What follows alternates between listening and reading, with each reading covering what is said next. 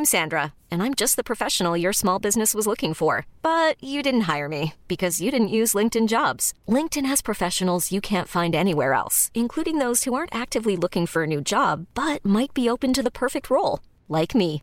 In a given month, over 70% of LinkedIn users don't visit other leading job sites. So if you're not looking on LinkedIn, you'll miss out on great candidates like Sandra. Start hiring professionals like a professional. Post your free job on linkedin.com/achieve slash achieve today. Hi, I'm Daniel, founder of Pretty Litter. Cats and cat owners deserve better than any old-fashioned litter. That's why I teamed up with scientists and veterinarians to create Pretty Litter. Its innovative crystal formula has superior odor control and weighs up to 80% less than clay litter. Pretty Litter even monitors health by changing colors to help detect early signs of potential illness. It's the world's smartest kitty litter. Go to prettylitter.com and use code ACAST for 20% off your first order and a free cat toy. Terms and conditions apply. See site for details. Since 2013, Bombas has donated over 100 million socks, underwear, and t shirts to those facing homelessness. If we counted those on air, this ad would last over 1,157 days. But if we counted the time it takes to make a donation possible, it would take just a few clicks. Because every time you make a purchase, Bombas donates an item to someone who needs it. Go to bombas.com slash ACAST and use code ACAST for 20% off your first purchase. That's bombas.com slash ACAST, code ACAST.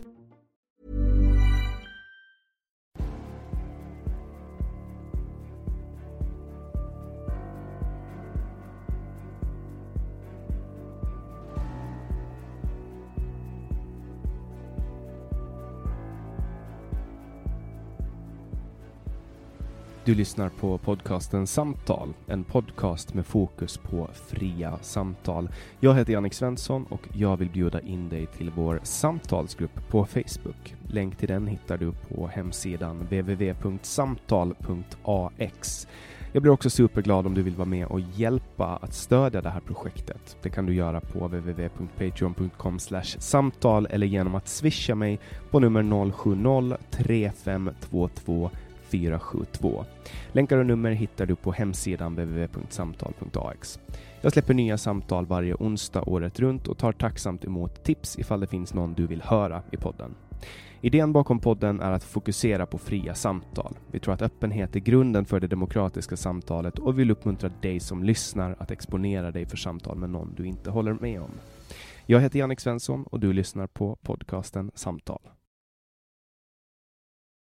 Per Brinkemo är före detta journalist och numera författare. Efter nästan 20 år inom journalistkåren började han jobba med integrationsfrågor i en somalisk organisation i Malmö. Han föreläser i dagsläget för myndigheter om integration med fokus på klan och stat. Välkommen hit Per Brinkemo. Tack så mycket. Jag har ju inte jobbat som journalist nu på ganska länge, på några år, men jag kallar mig fortfarande journalist. Vad är det som har gjort att du har valt att lämna begreppet journalist bakom dig? Jag är lite kluven till det, men den, det primära skälet är att jag en journalist, en klassisk sådan, tycker inte saker utan ehm, ska så långt det går vara objektivt skildrade. Och det försöker jag i och för sig fortfarande, men jag kan idag skriva debattartiklar och det jag är skolad i den traditionen att en journalist ska inte primärt tycka utan, ehm, utan gestalta.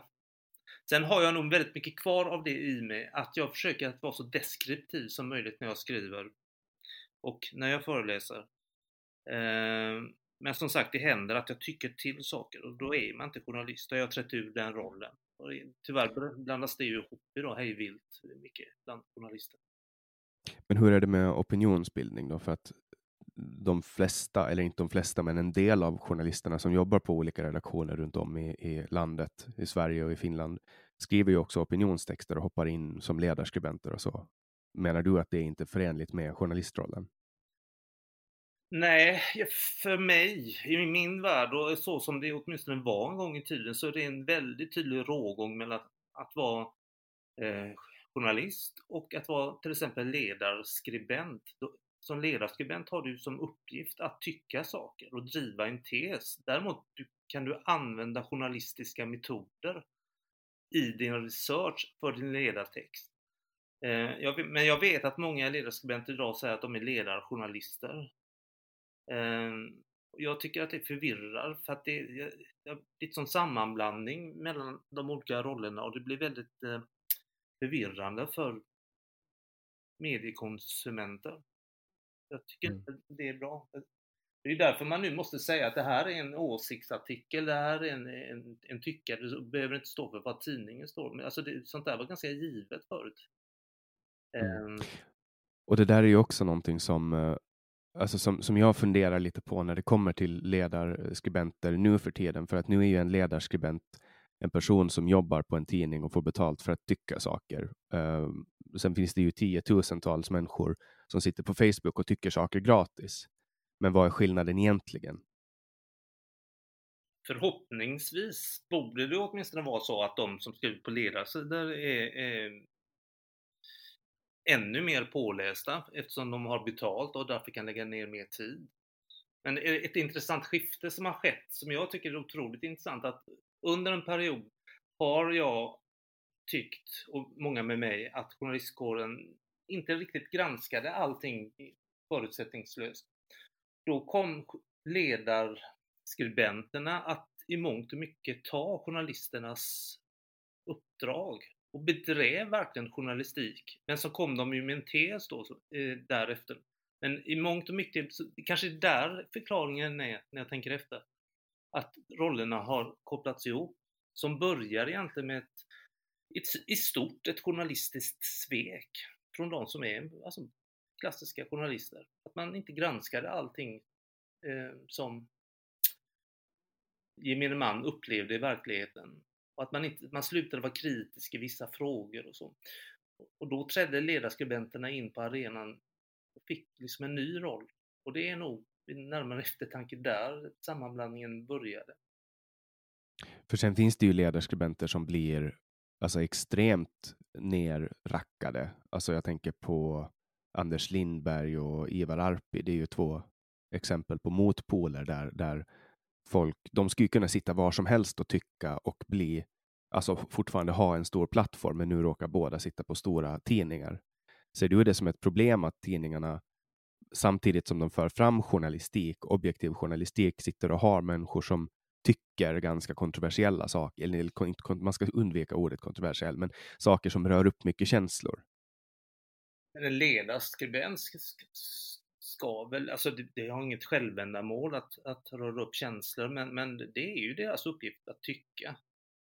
Eh, och så driver man teser och ibland drar man det ganska långt. Och, och att sen folk blir upprörda, ja, det säger ju kanske lika mycket om folket som om skribenterna.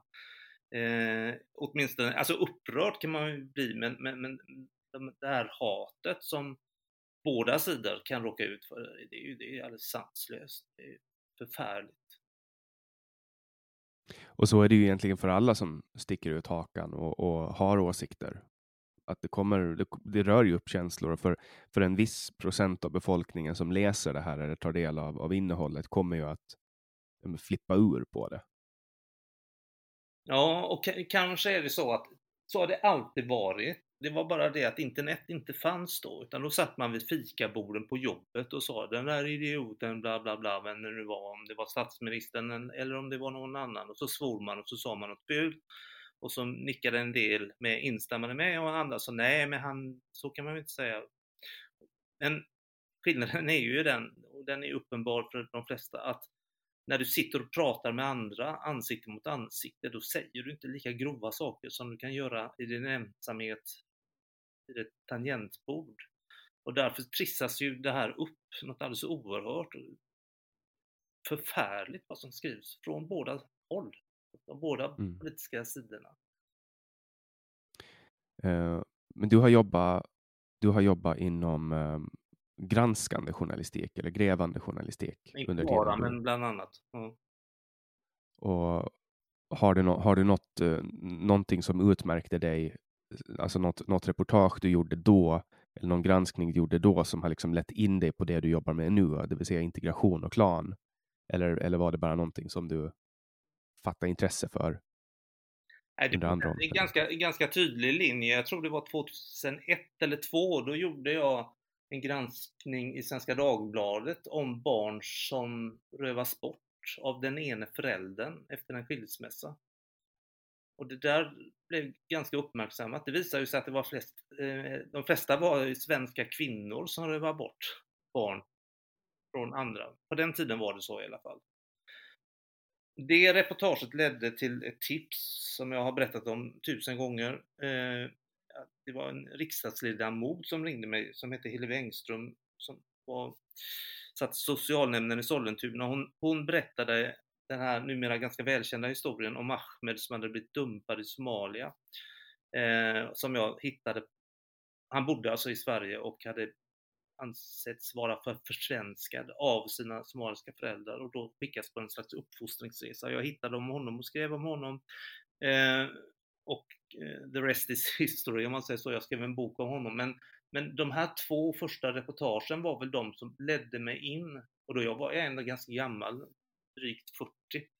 Jag hade gjort massor med porträtt av människor. Jag hade också skrivit om samhällsfenomen. Jag hade gjort inredningsreportage, eh, skrivit om hundar, eh, allt möjligt. Men det här första reportaget om kidnappade barn och sen om dumpade barn förde mig allt mer in i frågan om ett ännu större samhällsengagemang och framförallt när det gäller integrationsfrågor. Jag insåg att det är oerhört mycket här som inte jag har förstått eller fattat. Och det ledde mig också till att börja jobba till, på Uppdrag granskning där jag gjorde program om alltså parallellfall till den här unge killen Ahmed. Alltså andra barn som var dumpade i utlandet av föräldrarna, skickade på uppfostringsresor. Eh, och som sen också ledde till att jag och en annan reporter gjorde eh, två granskande reportage om eh, islamism. Och vi var väldigt tidiga ute, 2005 var detta. Först om eh, de som helt enkelt inte vill, rent, som med teologiska argument argumenterar för att man inte ska integreras i Sverige. Eh, och det andra programmet handlade om dåvarande Broderskapsrörelsen, alltså de som heter Tro och Solidaritet idag, en gren av, av socialdemokratin, eh, om deras täta samarbete med det som och vi hade börjat ana då en gren av det muslimska brödraskapet. Eh, och som väl idag är fastlagt att, att eh, många av de eh, organisationer som finns idag har nära kopplingar dit. Men, men där någonstans mellan 2002, 3, 4, 5, 6, 7 eh, tog den formen av journalistik över för min del. Just det. Och vad, vad det här, alltså för att du tillskrivs ofta jag vet inte om du håller med om, om det här, men du tillskrivs ofta att det var du som förde in begreppet klan i den integrationspolitiska debatten. Håller du med om det? Jo, det, alltså det finns ju folk förr i tiden, alltså ordet har ju nämnts. Eh, och antropologer har ju bedrivit studier i plansamhällen långt bort i stan, en liten obskyr stam och sådär. Men, men när jag började förstå vad klan är då, då och insåg att det är väl inte så enkelt så att bara för att man andas svensk luft så, så har allt det där som man är uppväxt med ramlat av en. Och så blir man en, svenne, en vanlig svenne. Men på det viset så, ja, det vågar jag väl instämma i att jag förde in klanbegreppet i den integrationspolitiska debatten.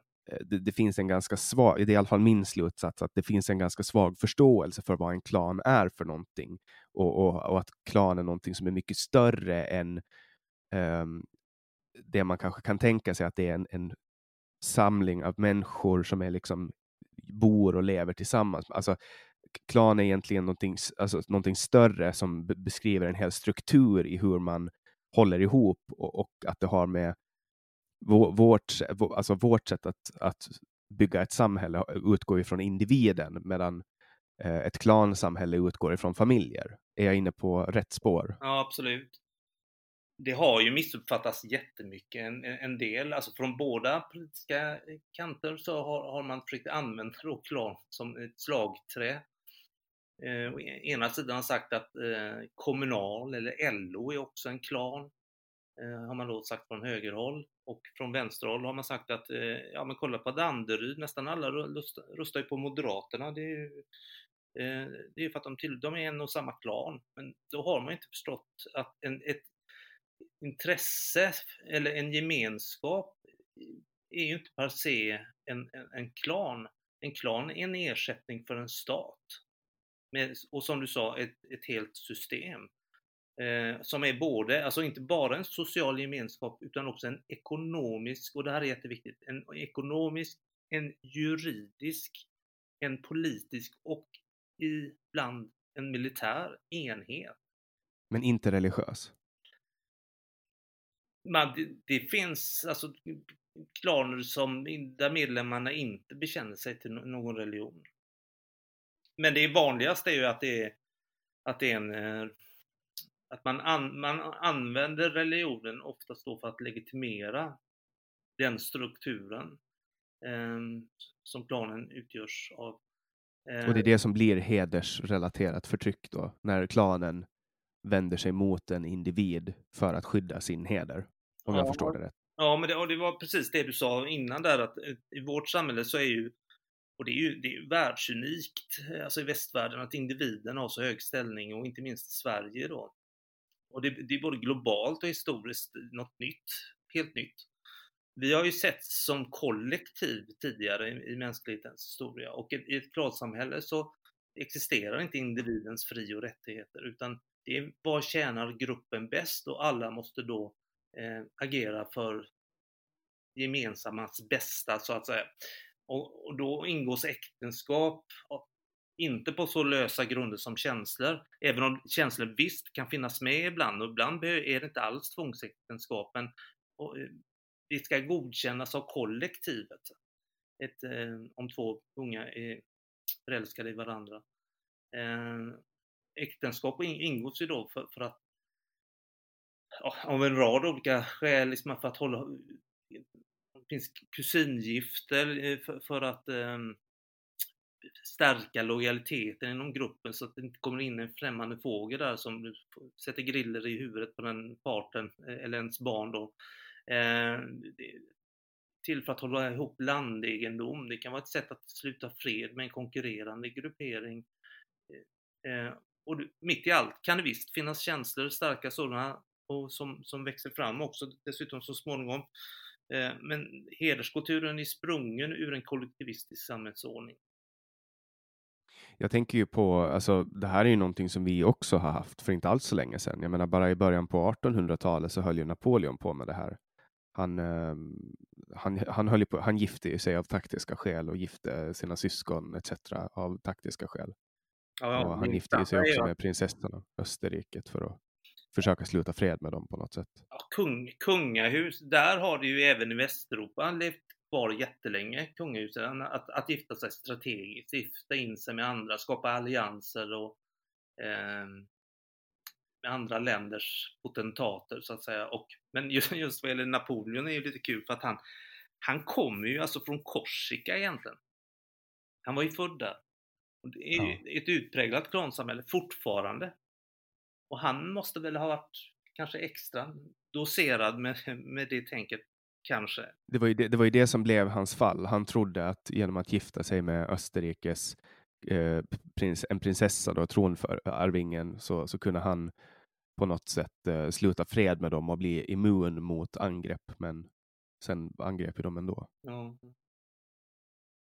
Jag, jag är in, inte för, alltför säker på hela hans historia, men eh, jag vågar inte uttala mig så mycket om det, just det, men jag kan känna igen mycket. Jag, jag har läst mycket om, om Napoleon. Mm. Han, jag, det bara liksom eh, fascinerar mig hur, hur det ändå är så nära in på modern tid och hur han kunde liksom hålla på på det sättet han gjorde. Mm. Um, men han hade ett väldigt präglat uh, sätt att, att uh, tänka just från den här klanstrukturen som han kommer ifrån, då, alltså Korsika. Mm. Uh, och för honom, han satt ju, även om, även om det var ett, en dålig sak att göra, så kunde han sätta sin bror som kung i Spanien. Liksom. Ja. Um, och, och, det var hans blinda fläck, det var liksom familjen. Han, han, stru, han, han struntade i att det ledde till negativa konsekvenser, utan han fortsatte ändå. Han kanske skulle kunna ha byggt ett rike som stod ända idag om han inte skulle ha haft den här blinda fläcken. Nej, det är mycket möjligt. Men, uh, det är ju ganska likt hur, hur andra, kanske Alltså kungahusen har ju hållit på så här, men de har ju förlorat sin makt in, inom politiken har det inte varit lika vanligt, men annars är, annars är det ju en väldigt, det är en så fruktansvärt ursprunglig, för att inte säga naturlig sätt att, att eh, arrangera, alltså gifta ihop sig med, alltså du, du, har en, du är fattig bonde och så, och så har du en fruktansvärt vacker dotter. Så ökar plötsligt chansen för att tänk om jag kan ju gifta bort henne till en, till en rike bonde som har en son. Eh, och bara på grund av att hon är så vacker så, så, så, uppnår man ju kanske bättre skydd eller till och med bättre ekonomi och sådär. Det, det är väldigt, så har ju äktenskap nästan alltid gått till. Ja, det var en tillgång. Det har, det har väl varit så, äktenskap har väl varit så längre än vad det har varit som det är nu, oh, hos oss i alla fall. Ja. Däremot i väst så uppstod ju mer fri kärlek, och då menar jag inte fri kärlek, alltså kärlek hejvilt, utan jag, jag, jag menar att man fick gifta sig eh, genom Även kvinnor fick välja tidigt att gifta sig med dem de älskade. Det, det utmärker väst, framförallt eh, den delen av väst som, där den romersk-katolska kyrkan varit stark. Ja, och sen också um, det här med att man, man kan gifta sig flera gånger. Det, det är också någonting som, eh, som är rätt nytt. Alltså, på 60-70-talet så var det ju ganska skamfilat att, att skilja sig och så. Um, men, men, samtidigt så kan man ju fortfarande än idag få konsekvenser, kanske värre då på 50, 60, 70-talet, men, men att man fick, eh, du vet, att familjer som bar de här gamla traditionerna och tankesätten kanske blev arga eller valde att stöta ut den från familjen. Ja, ja. Uh, och, och, det hänger väl kvar. Alltså sånt, värderingar går ju med generationer. Det krävs ju en stark stat för att förändra värderingar kollektivt. Det har vi ju sett. Stark stat, stark tydlig lagstiftning eh, som förändrar sakta men säkert normerna och ibland går det ganska snabbt. För att det märker man ju ganska snabbt om, om man möter, om jag möter någon, jag är född 94, mm. om jag möter en 40-talist till exempel, då kan ju de fortfarande ha den här åsikten att ja, sånt här bögeri, det ska man uh, hålla sig ifrån. Alltså, och, och, det är ju väldigt, det är inte alls normalt att höra någon i min ålder säga det, just för att man har fått den här präglingen från, från staten och skolan att det här är liksom helt normalt, det är fine. Medan de när de var små, kanske om de ska ha varit homosexuella, ska ha blivit behandlade för det av en läkare. Ja, då, så var det ju när jag växte upp. Jag är född 60 och, eh, och eh, dessutom en, en ganska sträng, på den tiden, sträng frikyrka. Homosexualitet var inget accepterat. Det var det knappt i samhället i, i övrigt heller. Och skilsmässor var oerhört traumatisk inte bara för de två inblandade utan för liksom hela sammanhanget. Vilken, eh, vilken frikyrkorörelse var det du växte upp i? Pingst. Pingströrelsen. Mm. Och kan det på något sätt liknas med ett klansamhälle eller är det mera en, någon form av familje eller inte klansamhälle, men alltså, är det, är det klan, finns det klanstrukturer inom frikyrkorörelsen skulle du säga? Nej, jag skulle inte jag skulle vilja säga att det det är en ersättning för klanen. Alltså för, därför att klanen kan erbjuda en sån otroligt stark och ofta väldigt varm gemenskap. Du ingår i ett sammanhang, du har ett mening och ett mål och du har folk omkring dig jämt som stöttar dig. Och så kan också en kyrka fungera och i många stycken var det ju så i pingströrelsen när jag växte upp. Det fanns absolut otroligt många bra fördelar. Men det som skiljer då en sådan gemenskap mot ett klansamhälle är att jag var ju inte juridiskt ansvarig för vad någon annan församlingsmedlem hade gjort då, om de hade begått ett brott. Mm. Utan det. det fanns en relation till staten. Ja, det fanns gemensamma ekonomiska intressen så tillvida att det var församlingsmedlemmarna själva som byggde den kyrka jag tillhörde. Så här, jag var själv med och byggde när jag var 12 år. Alla ställde upp frivilligt och man samlade ihop pengar Nej, det är, det är inte så att vi samlade ihop pengar, eller då på den tiden samlade ihop pengar för att någon skulle kunna betala brudpengar till någon annan i ett ingånget äktenskap. Så ja, det, det, jag, jag, tror att det är där folk missar det mesta. Eh, när man ser starka gemenskaper så tror man att eh, ja, det är ungefär som en klan, men man måste ha med de här. Det är inte bara en social gemenskap, det är en ekonomisk, politisk och juridisk enhet. Och eh, man äger, vi ägde ju inte saker kollektivt. Alla familjer i, i kyrkan hade ju sin egen ekonomi. Det var bara det att det var påbjudet eller önskvärt att man skulle betala 10% tionde i kollekt på söndagarna. Eh, men det var ju ingen som gick runt och kollade om det verkligen gjordes. Men det uppmanades till det. Och det är klart att den mm. sociala pressen kan vara stor, va? men sen hade ju var och en sin helt egna ekonomi. Och det är inte lika givet eller alls givet i ett klansamhälle där resurser hela tiden slussas. Sen kan det lösas det ju upp många, många delar när man kommer till ett land som Sverige.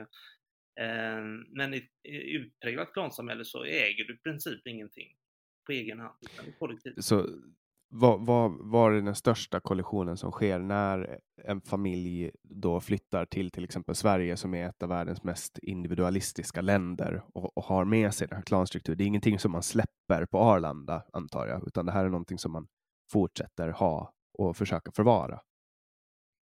Ja, det, det är på samma sätt som när man, jag har precis, vår familj har precis bott ett år i, i, i Spanien, heter det, i Madrid Eh, och det, det krävdes ju långt mer än ett år för att vi skulle överhuvudtaget känna oss som spanjorer för att vi var där.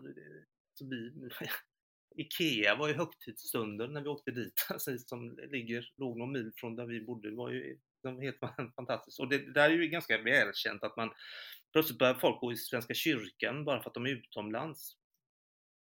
Eh, man, man, man söker sig till det man känner igen och man bevarar sina egna, eller det man är socialiserad in i. Många av de som kommer till Sverige, de integreras väl. Det är inga problem. Och, och, och det är jättebra, det finns ingenting att säga då. Det finns massor med grejer man kan behålla av sin ursprungskultur, men man kan, ska inte tro att det där är enkelt. Eh, allt för många behåller delar av en tradition som faktiskt strider mot svensk lag. Ja, alltså, och där måste ju en assimilering ske, alltså när det kommer till månggifte eller barnäktenskap eller, eller uh, barnaga eller, eller så. Då, ja, den delen måste ju assimileras. Det, är, det är ju detta som är problemet när politiker alltid, de har sagt så att mångkultur är fantastiskt, det berikar ett samhälle. Ja, så det stämmer ju till viss del. Det kan vara oerhört berikande och fantastiskt och det kan vara katastrofalt. Problemet är att man inte har definierat vad är mångkultur? Vad är kultur överhuvudtaget? Ja, och vad är berikning? Vad, vad sa du? Och vad är berikning? Alltså man kan ju inte, alltså, ja, ja, det måste ju inte, vara, det måste ju inte per automatik vara någonting som är positivt. Nej, kan ju jag. upp redan där, men det, det, det har ju inte gjorts när man har pratat om berikande kultur så brukar man ju då nästan bara stanna vid maträtter. Utan italienarna ja. hade vi inte haft pizza och utan ja, eller du vet, det libanesiska köket, är ju, det är ju fantastiskt men det är ju, det är ju bara liksom, vad ska man säga, kosmetikan, det är ju det är bara på ytan. Det är underbart bra, men kultur är ju, är ju synen på kön, på eh, hur man, på familjen, synen på eh, myndigheter, tilliten till myndigheter. Det är, ja, ibland kan det till och med röra sig om rörelsemönster, det handlar om arbetsetik, det handlar om heder som betyder helt olika saker i olika delar av världen. Det är, ja, humor, alltså det är hur mycket som helst.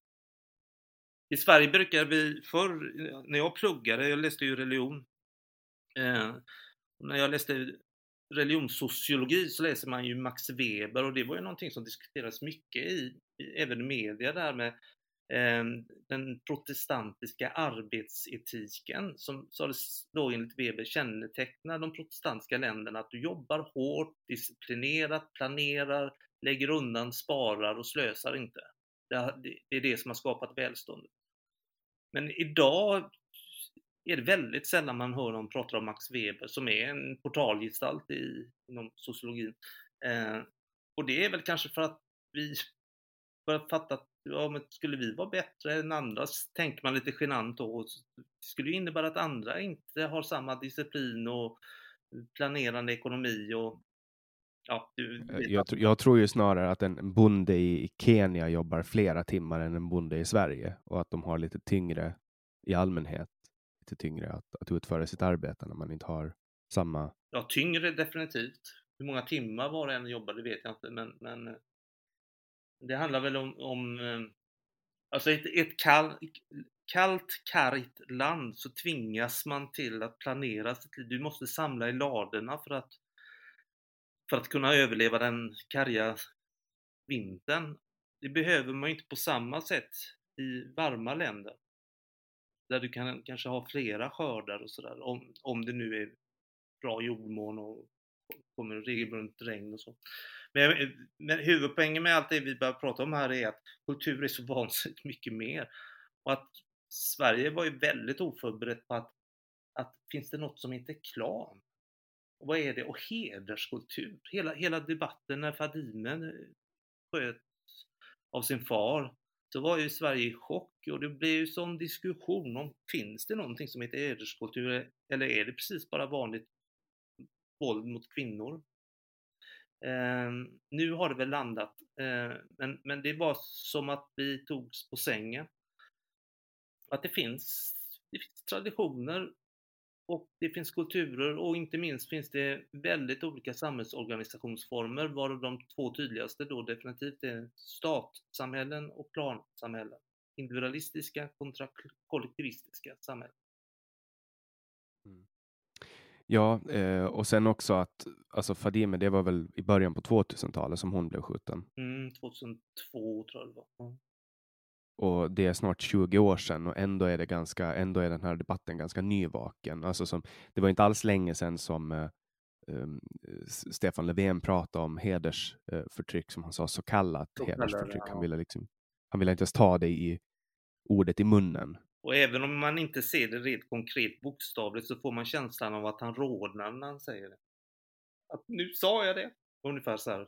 Och man måste då lägga till så kallad hederskultur. Ja.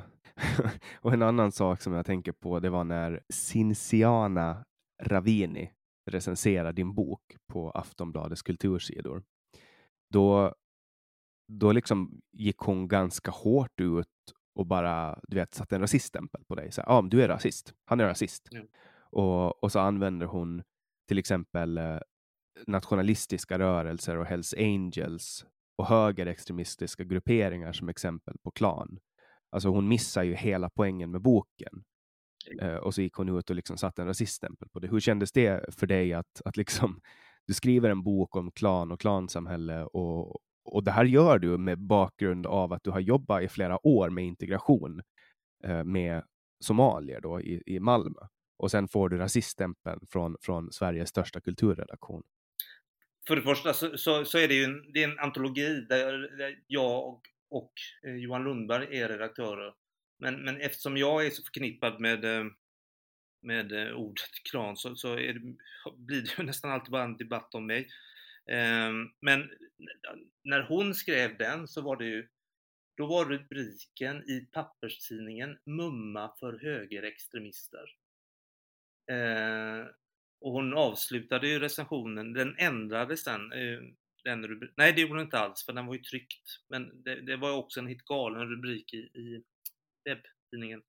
Eh, men när man läste den så tänkte jag, hon, hon kan ju omöjligt ha läst boken. Det är fullkomligt omöjligt att hon verkligen har läst den. Eh, när hon drar sådana paralleller och dessutom hävdade att vi eh, beskrev migranter som kommer till Sverige med e-, essentiella egenskaper. och är precis tvärtom. Det vi sa var att man kommer från ett samhälle och är socialiserad in i en samhällsordning som skiljer sig ganska mycket från, och till och med väldigt mycket från Sverige. De flesta. Och att det är fullt möjligt, men äh, att vi måste vara medvetna om detta för att helt enkelt förbättra integrationen.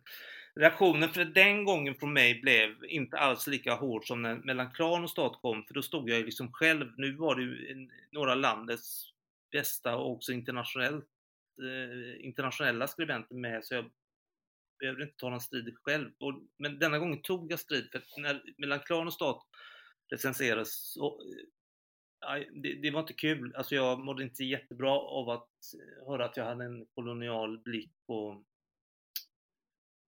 ja, vara rasist. Och... Ja, för det, det jag tänker är att du försökte, du, du försökte komma med en input uh, i den svenska integrationsdebatten som ändå är ganska eh, relevant i och med att det är det här, det är ju klanstrukturer man har att göra med när man ska jobba med personer som kommer från um, Nordafrika och vissa delar av Mellanöstern där det här är, där den minsta individen då är familjen. Mm. Att det, för mig, ur mitt perspektiv, så är det ganska, eller det är väldigt relevant att kunna förstå det här. Men att, att du får liksom ett, en smäll på fingrarna att ja, men du är rasist. Det, jag, jag höll på att tappa hakan när jag läste det här. Ja, ja jo, det, jag visste väl på något sätt då när mellan klan och stat kom att, att det här blir nog kontroversiellt, eller kommer anses att vara det. För mina somaliska kollegor, de jag jobbade med, det var ju det minsta det var för dem. Eh, jag skickade ju manus till dem, jag hade ju diskuterat med dem. Eh, och det var ju de som hade lärt mig om det här. Eh, och så når det svenskarna som är så övergödda och uppblåsta på många sätt och självgoda. Och de får reda på någonting som de inte har tagit reda på. Alltså vi är ett, vi är ett folk som reser kanske mest i världen, eller ett av de folk som reser mest i världen, men vi tycks inte kunna se vad vi möter när vi åker runt. Eh, vi ser bara ytan, vi ser bara maten och att det är lite spännande i andra länder. Men, och, och, när då människor från de här länderna som vi ibland kanske har besökt kommer hit så, så är det fortfarande bara maten och lite annorlunda religion och, och ja, de, man blir jätteprovocerad och vet inte var man ska placera in det här i sin skalle, i sitt själsliv. Och tänk om det skulle kunna vara så att han har onda motiv, Rinkemo. Förmodar jag att de tänkte. Ja. Jag, ja, att du är jag, någon fanbärare. Liksom att, att man, man, skriver en bok, ska jag behöva berätta vilka motiv jag har? Eh, det har jag visserligen gjort, men jag skulle egentligen inte behöva göra det. Jag vill förbättra integrationen, jag vill att vi ska förstå världen bättre. Det här har förklarat så oerhört mycket för mig. Det är inte hela sanningen, självklart inte. Det finns massor med andra aspekter, men det är väl Ja. ja. Men, men, tror du att, eh, vad, vad, kan det, att, alltså att du har gett ut dem via Timbro förlag, kan det på något sätt påverka eh, tonen i kritiken? För det på något sätt är väl ändå ett ställningstagande att ge ut någonting via Timbro? För mig, det här kommer ju folk inte tro på när jag säger, men, men för mig var inte det ett ställningstagande så. Eh, det började faktiskt med att jag blev kontaktad av dem och jag hade burit på den här boken hur länge som helst, hade aldrig haft kontakt med Timbro och det här är ingenting för att ursäkta att boken kom till Timbro. Eh, eh, jag är snarare stolt över det och den öppenhet jag möttes av när jag kom dit, det var för mig helt, ja, ganska okänd verksamhet. Det är klart jag hade känt, kände till att tankesmedjan Timbro. Men jag möttes ju av folk då som sa att jag har läst din bok, den är fantastiskt bra. Ehm, men du, varför har du gett ut den på Timbro? Och jag svarade att var den bra eller var den bra? Om det står Timbro där, det är jag som har skrivit boken. Och de har inte korrigerat mig, de har inte, de har varit grymma redaktörer, det var de. Men de har inte styrt mig någonstans. Jag snarare talade om att staten är en viktig konstruktion. Mm. Ja, det tycker ju inte Timbro. Timbro är mycket bredare. Det finns allt ifrån libertarianer till konservativa där. Det är ju det som är häftigt. Och det bryt, man bryter åsikter, man bjuder in allt från vänster till ja, libertarianer. Det är sån, sån bredd. Det är då det händer saker. Det är då man kan tänka sig framåt till en, något, något lite djupare, något lite bredare, något lite bättre till och med. Mm. Ja, för, för vänstern eh, slår ju alltid hårt eh, att avfärda allt som kommer från Timbro som, eh, som nyliberalt skit. Mm. Att det här är, och, och, som jag upplever det i alla fall, försöker koppla ihop alla som har med Timbro att göra till någon form av, inte extremhöger, men medlöpare till extremhöger. Att de här, de, deras arbete hjälper nazisterna på något sätt. Ja, det, det, finns ju något sånt narrativ som är fruktansvärt märkligt tycker jag bara. Eh, att, att de skulle vara medlöpare till högerextremister. Ja, tjena! Är, är det några, eh, är det, det är liberaler som ofta har stått upp just mot reaktionära krafter. Eh, och framförallt vi, vi, vi som tror på det öppna samtalet, det fria samtalet, det sökande samtalet. Vi kan ju inte annat bara än glädjas åt att, öppen, att det är så brett åsikts, eller bred åsiktstolerans på ett ställe på Timbro. De bjuder ju in även, de har ju massa olika eh, verksamheter där och där är ju, alltså he, hela skalan är där, alltså från långt ut på vänsterkanten till sossar och, och ja. Ja, Mira Åbeck Öhrman som, som, eh, som jag spelade in med för några veckor sedan, hon har ju varit med och gett ut en antologi genom Timbro. Um, men men jag, jag, tycker att det är spännande att, att göra det här mötet med dig för att du skrev en, um, en, debatt, en debattartikel och det var genom, genom Timbro. Uh, den hette Välkommen till värdegrundslandet. Och, och, när den här släpptes så var det en ganska, en ganska kall och uh, avhyvling av svenska självbilden. Där man på något sätt bara har liksom låtit uh, människor komma in till Sverige utan att ta hänsyn till att det kommer att, att ske en, en det kommer att ske friktion när de, när de ska in i samhället, när de ska integreras. Hur, hur var reaktionerna efter den här texten? Nu är jag som, ska jag säga, att jag, när jag publicerat någonting så, så bildligt talat så drar jag täcket över huvudet och håller andan och ber till Gud att det här ska bära. Och samtidigt som jag är jätteförsiktig inför, jag, jag jobbar extremt mycket med texterna och, och med att kolla fakta så att jag inte gör, jag vill inte bli påkommen, men du har ju helt fel. Alltså i, även i skitsaker. Det innebär ju inte att jag är felfri på något sätt, men jag är ganska ångestfylld när jag, när jag skriver en text. Och just den serien, eh, där denna var den del tre då, Välkommen till värdegrundslandet, så jag var nervös. Mm. Men idag tycker jag att det är bland det bästa jag har gjort. Eh, det, det, var väl här, här också någonstans som, eh, som eh, man börjar prata om integration på riktigt. Och för före, före det, alltså före valet och kanske ett år före valet, jag minns redan Almedalen, var det då 2017? Nej, 2018.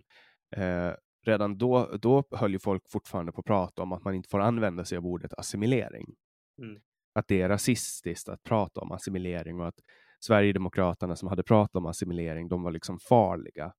Uh, därför att assimilering betyder ju att man ska merga ihop, man ska radera en kultur till fördel för en annan.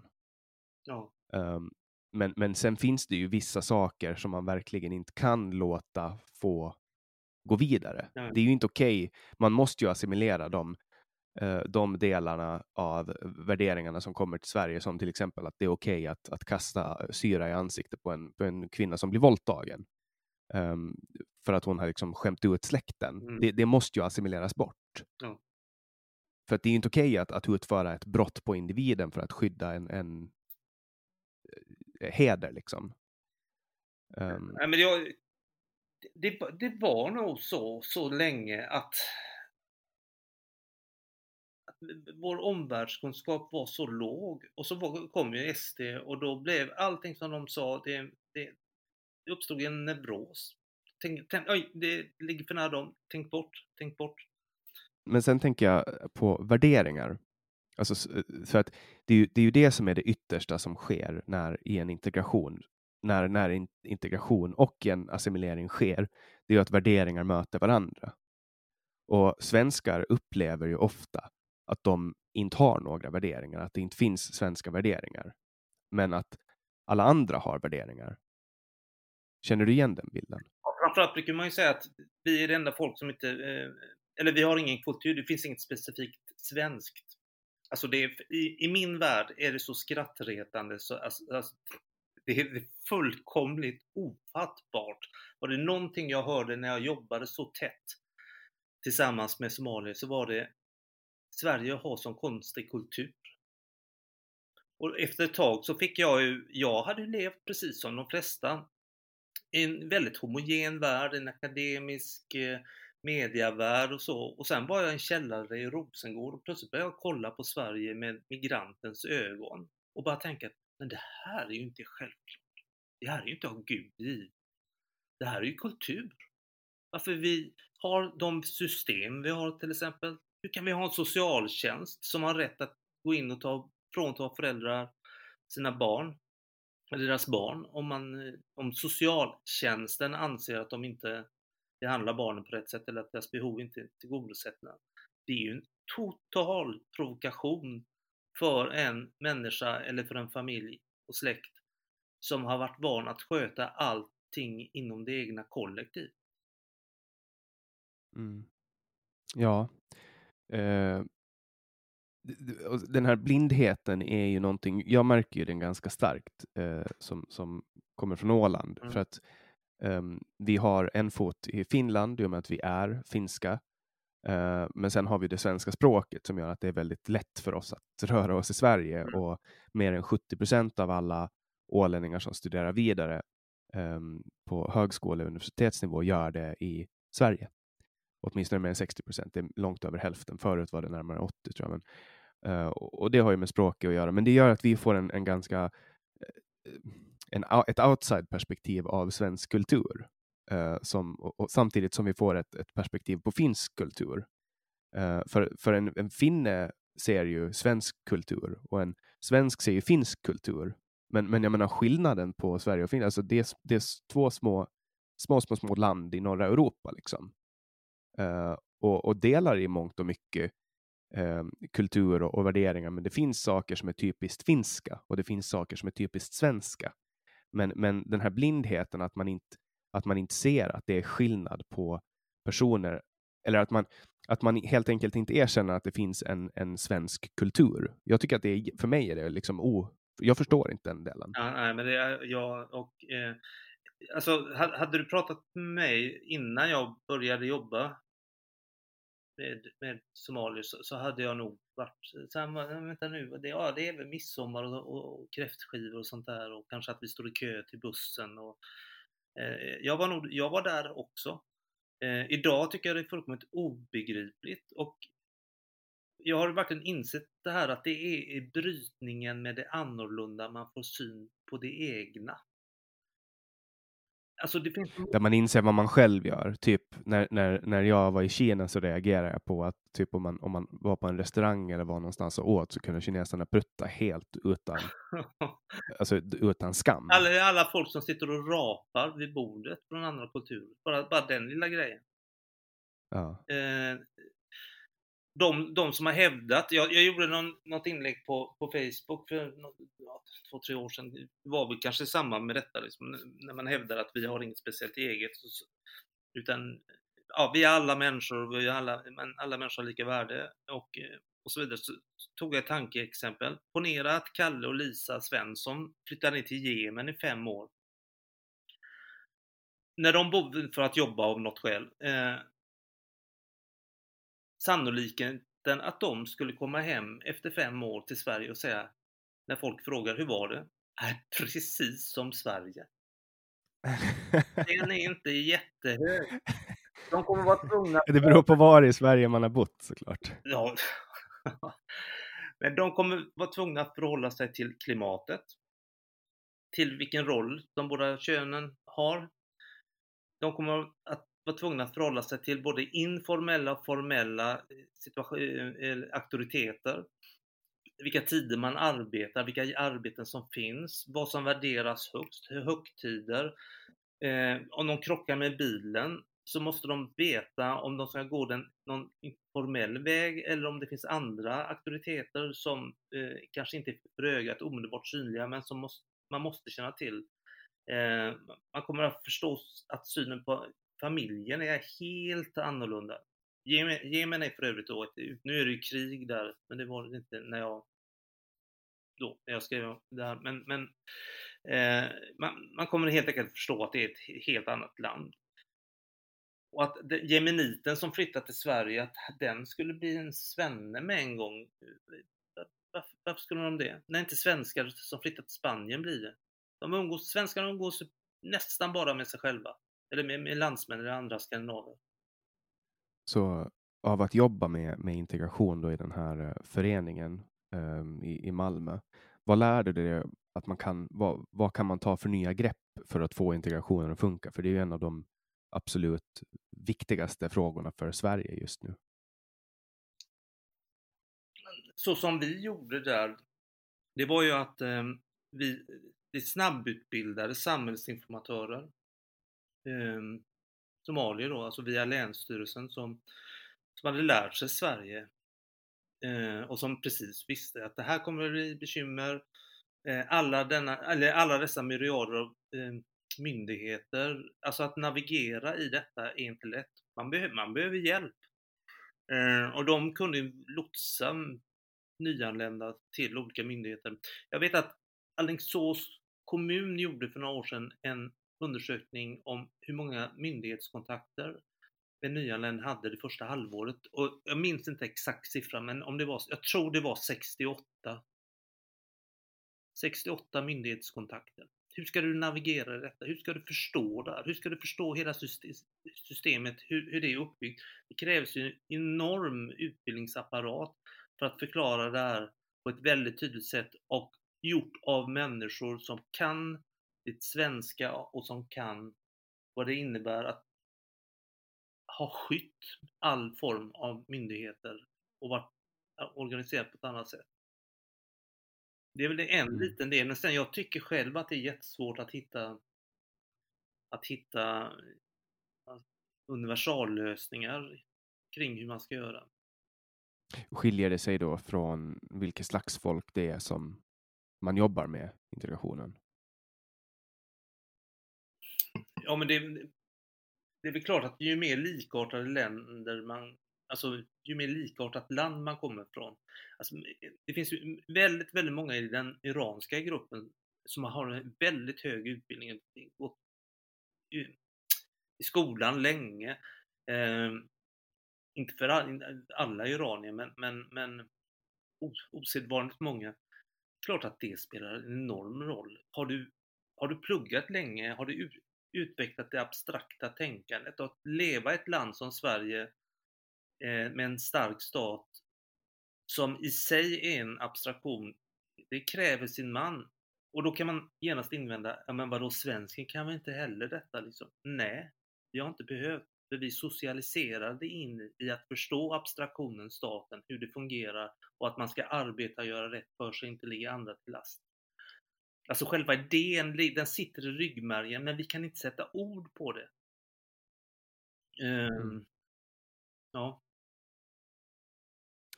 Så vad är det Sverige gör fel då, nu? I integrationen?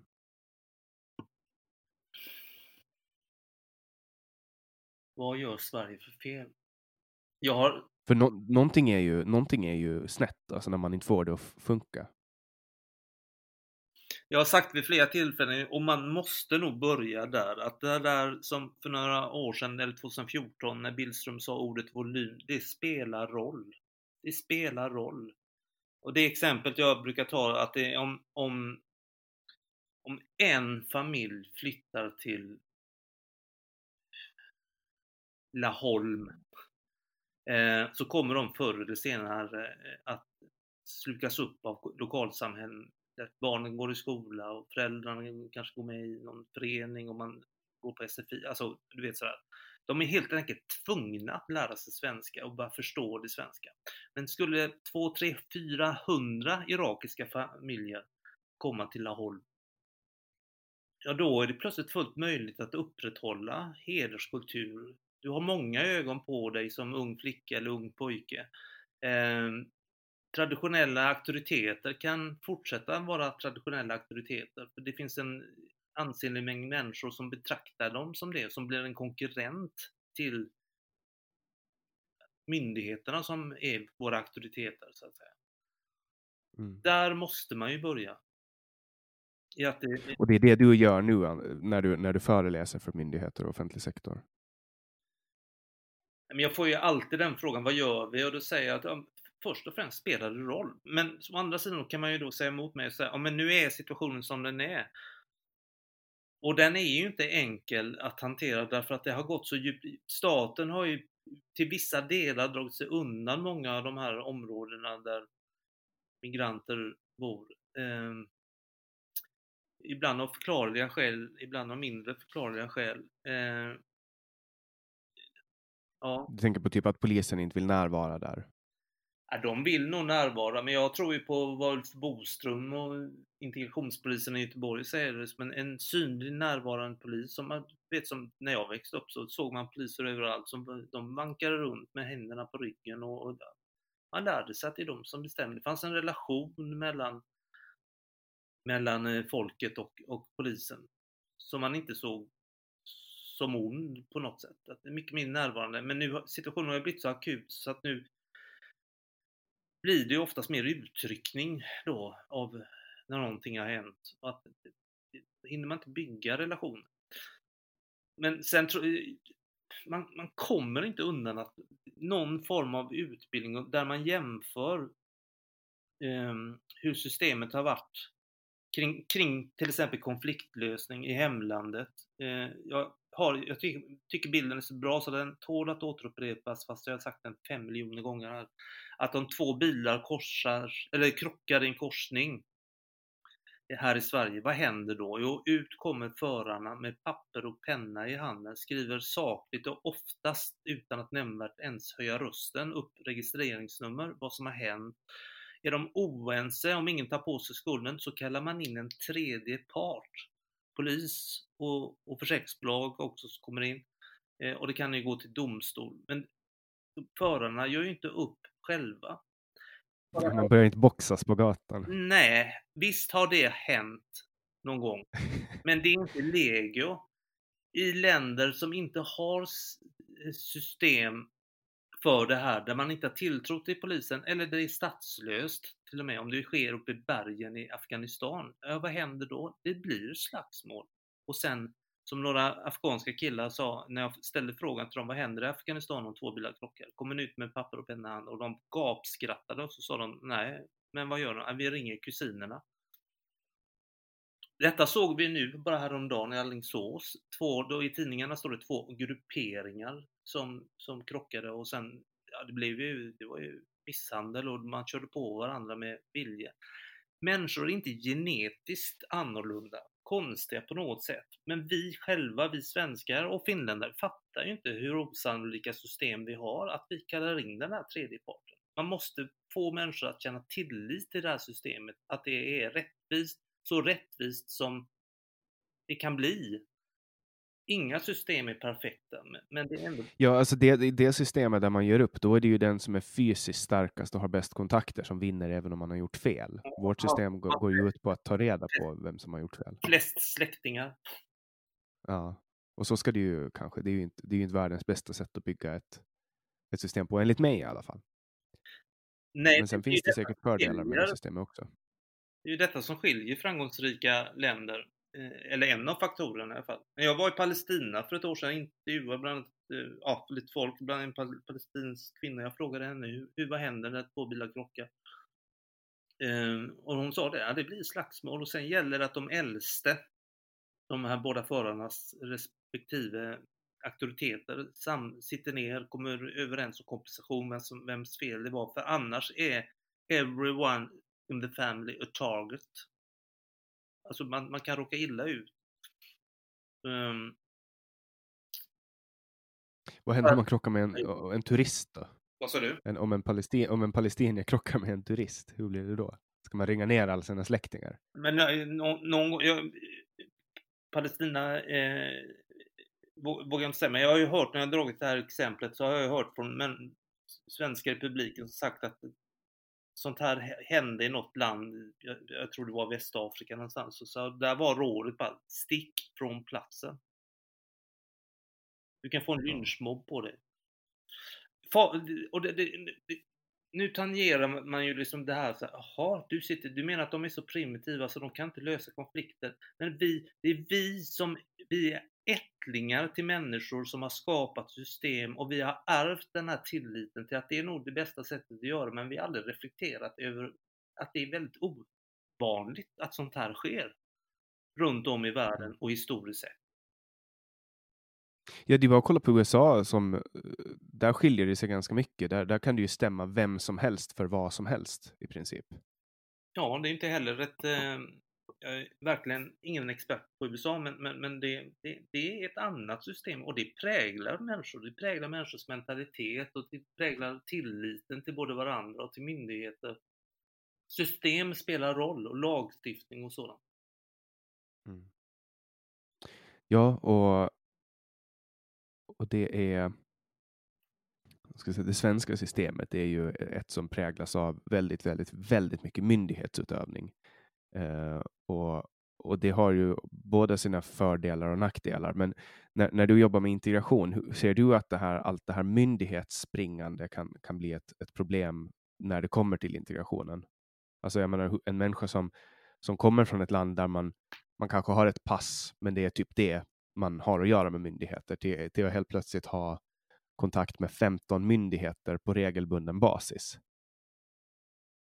Ja, jag det måste vara osannolikt förvirrande för många. Jag, jag har en somalisk vän, högutbildad, typ, mycket väl integrerad, framgångsrik snubbe. Han säger det, säg inte Försäkringskassan, eh, Skatteverket eh, eller, eller socialtjänsten eller, eller, eller, de olika myndigheterna. Säg gå, gå till myndigheten. I, I början spelar det ingen roll alltså att de heter olika. Han menar det, det, det, det skulle sänka förvirringen för, för många. Gå till myndigheten, lägg alla myndigheter på samma, ungefär på samma ställe. Det skulle kunna vara en variant. Ja, det gör ju, det gör ju Försäkringskassan och Skatteverket. Ja, de är på samma. Det tror jag är bra. Så att man... Men jag tycker, jag tycker bara är jobbigt. Och, och alltså, eh, jag som kan språket tycker att det är jobbigt att ha att göra med Skatteverket i Sverige. Um, jag håller med dig, jag är likadan. Och jag menar, alltså, om man ska läsa ett beslut från, från Skatteverket också så använder de som högtravande svenska som det, det, är så onödigt språkbruk tycker jag. Ja, ja, ja. Det, detta myndighetsspråk, det är, det är förfärligt. Jag, jag, när jag får något sånt, jag sitter och läser och tänker så här, jag är författare, jag lever på ord, både skriftligt och muntligt. Jag, kan, jag begriper inte vad som står. Mm. Jag var in till Skatteverket i våras och eh, folkbokförde mig i Västervik. Och då fick man stå i kö, det var ju corona, så stå i kö. Um, jag hade passet med mig och jag hade mitt svenska ID-kort med mig som jag har fått utfärdat av Skatteverket. Och så ska jag skriva mig och så kommer jag in och så fyller jag i den här blanketten och så visar jag upp mitt ID-kort och jag har passet och ID-kortet på bordet. Så frågar jag så här. Vill du se mitt pass också? Eller räcker det med mitt svenska ID-kort som ni har utfärdat? Så svarar handläggaren att ja, men det räcker med ID-kortet. Och sen eh, två veckor senare så fick jag hem ett brev där de har liksom ja, men på myndighet ska förklara att jag måste gå in och visa mitt pass. För att enligt svenska lagen så måste man visa sitt pass om man ska skriva sig i Sverige. Mm. Och det där är också sånt som jag kan störa mig så extremt mycket. Då var det också så här, de som sitter och tar emot det här håller liksom inte ens koll på lagen. Alltså, det känns som att det nästan alltid händer. Jag har aldrig, jag tror inte att jag någonsin har varit i kontakt med Skatteverket utan att det har skett friktion. Nej. Jag tror inte. Och, och, jag tar alla chanser jag kan för att få klandra dem. Vad sa du?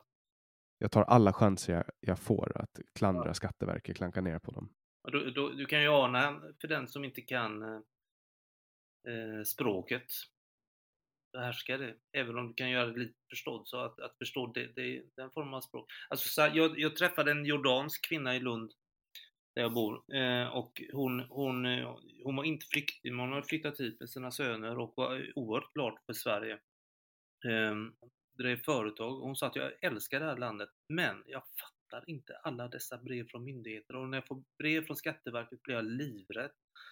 Och det behöver man ju för sig inte vara Jordanien för att bli. Eh, men då ställer jag frågan till henne, när du bodde i Jordanien i Amman, hur ofta fick du myndighetsbrev? Hennes svar var aldrig. Jag har aldrig fått ett myndighetsbrev. Jag kan ju bara ana den förvirringen. Och hon var då alltså akademiker, poet, författare, översättare, en högpresterande, begåvad kvinna. Mm. Eh, jag ställde frågan till henne, hur, hur, visste du hur du skulle betala skatt? Ja, men det hörde man, sa hon. Som omgivning talar om, du ska gå till ett kontor där borta när du har, ja, när skatten ska betalas. Mm. Ja, det där, och det där är när, när, man tänker på hur mycket brev de skickar ut mm. i Sverige. Mm. Det är, jag, jag berättade om det någon gång i en, i en podd, tror jag. Uh, och det var att jag fick ett brev från, när jag fick ett samtal, jag bodde i Stockholm, och så fick jag ett samtal från någon som ringde. Ja, ah, hej, jag ringer från polisen här i Stockholm och vi, du behöver komma in till Kungsholmen för att vi, vi har ett ärende som behöver avslutas. Och så sa jag, okej, okay, men kan du berätta vad, vad, vad handlar det om? Jag blir ju nojig liksom. Mm. Jag tänker att nu har jag gjort någonting, eller nu är det någonting som har hänt, att nu kanske men min mamma är död eller någonting. Alltså förstår du? Mm. Att de, de ska... Och, och så, och så sa han, nej tyvärr, vi kan, inte, vi kan inte berätta vad det handlar om, du måste komma in. Och så sa jag, nej jag tänker, jag tänker inte ta mig in till Kungsholmen nu, uh, om inte du kan berätta vad det handlar om. Mm. Och han bara, ja men jag kan enligt lagen inte berätta vad det handlar om, men då kommer vi till dig. Är du hemma? Och så sa jag, jo, jag är hemma. Så sa de, ja men då kommer vi ut till dig. Håll dig hemma liksom. Och så kontrollerade de att det var rätt adress. Och då satt jag kallsvettades och var så här, nu är det någonting som är illa liksom. Mm. Och efter någon timme så kommer det en gubbe och knackar på. Och, och så frågar han om han får kliva in innanför dörren och jag bara absolut, stick på, kom in. Och så sa han, började han läsa upp något papper för mig att vi har på Länsstyrelsens uppdrag eh, eh, åtagit oss ett, hand, ett eh, ärende att, att ge dig det här pappret, börjar han läsa upp, att delge någon delgivning av information och så måste jag skriva på ett papper förrän jag fick ta emot det här pappret. Och så fick jag ett papper från Ålands tingsrätt om att jag, skulle, att jag var inkallad till att vittna för något ärende.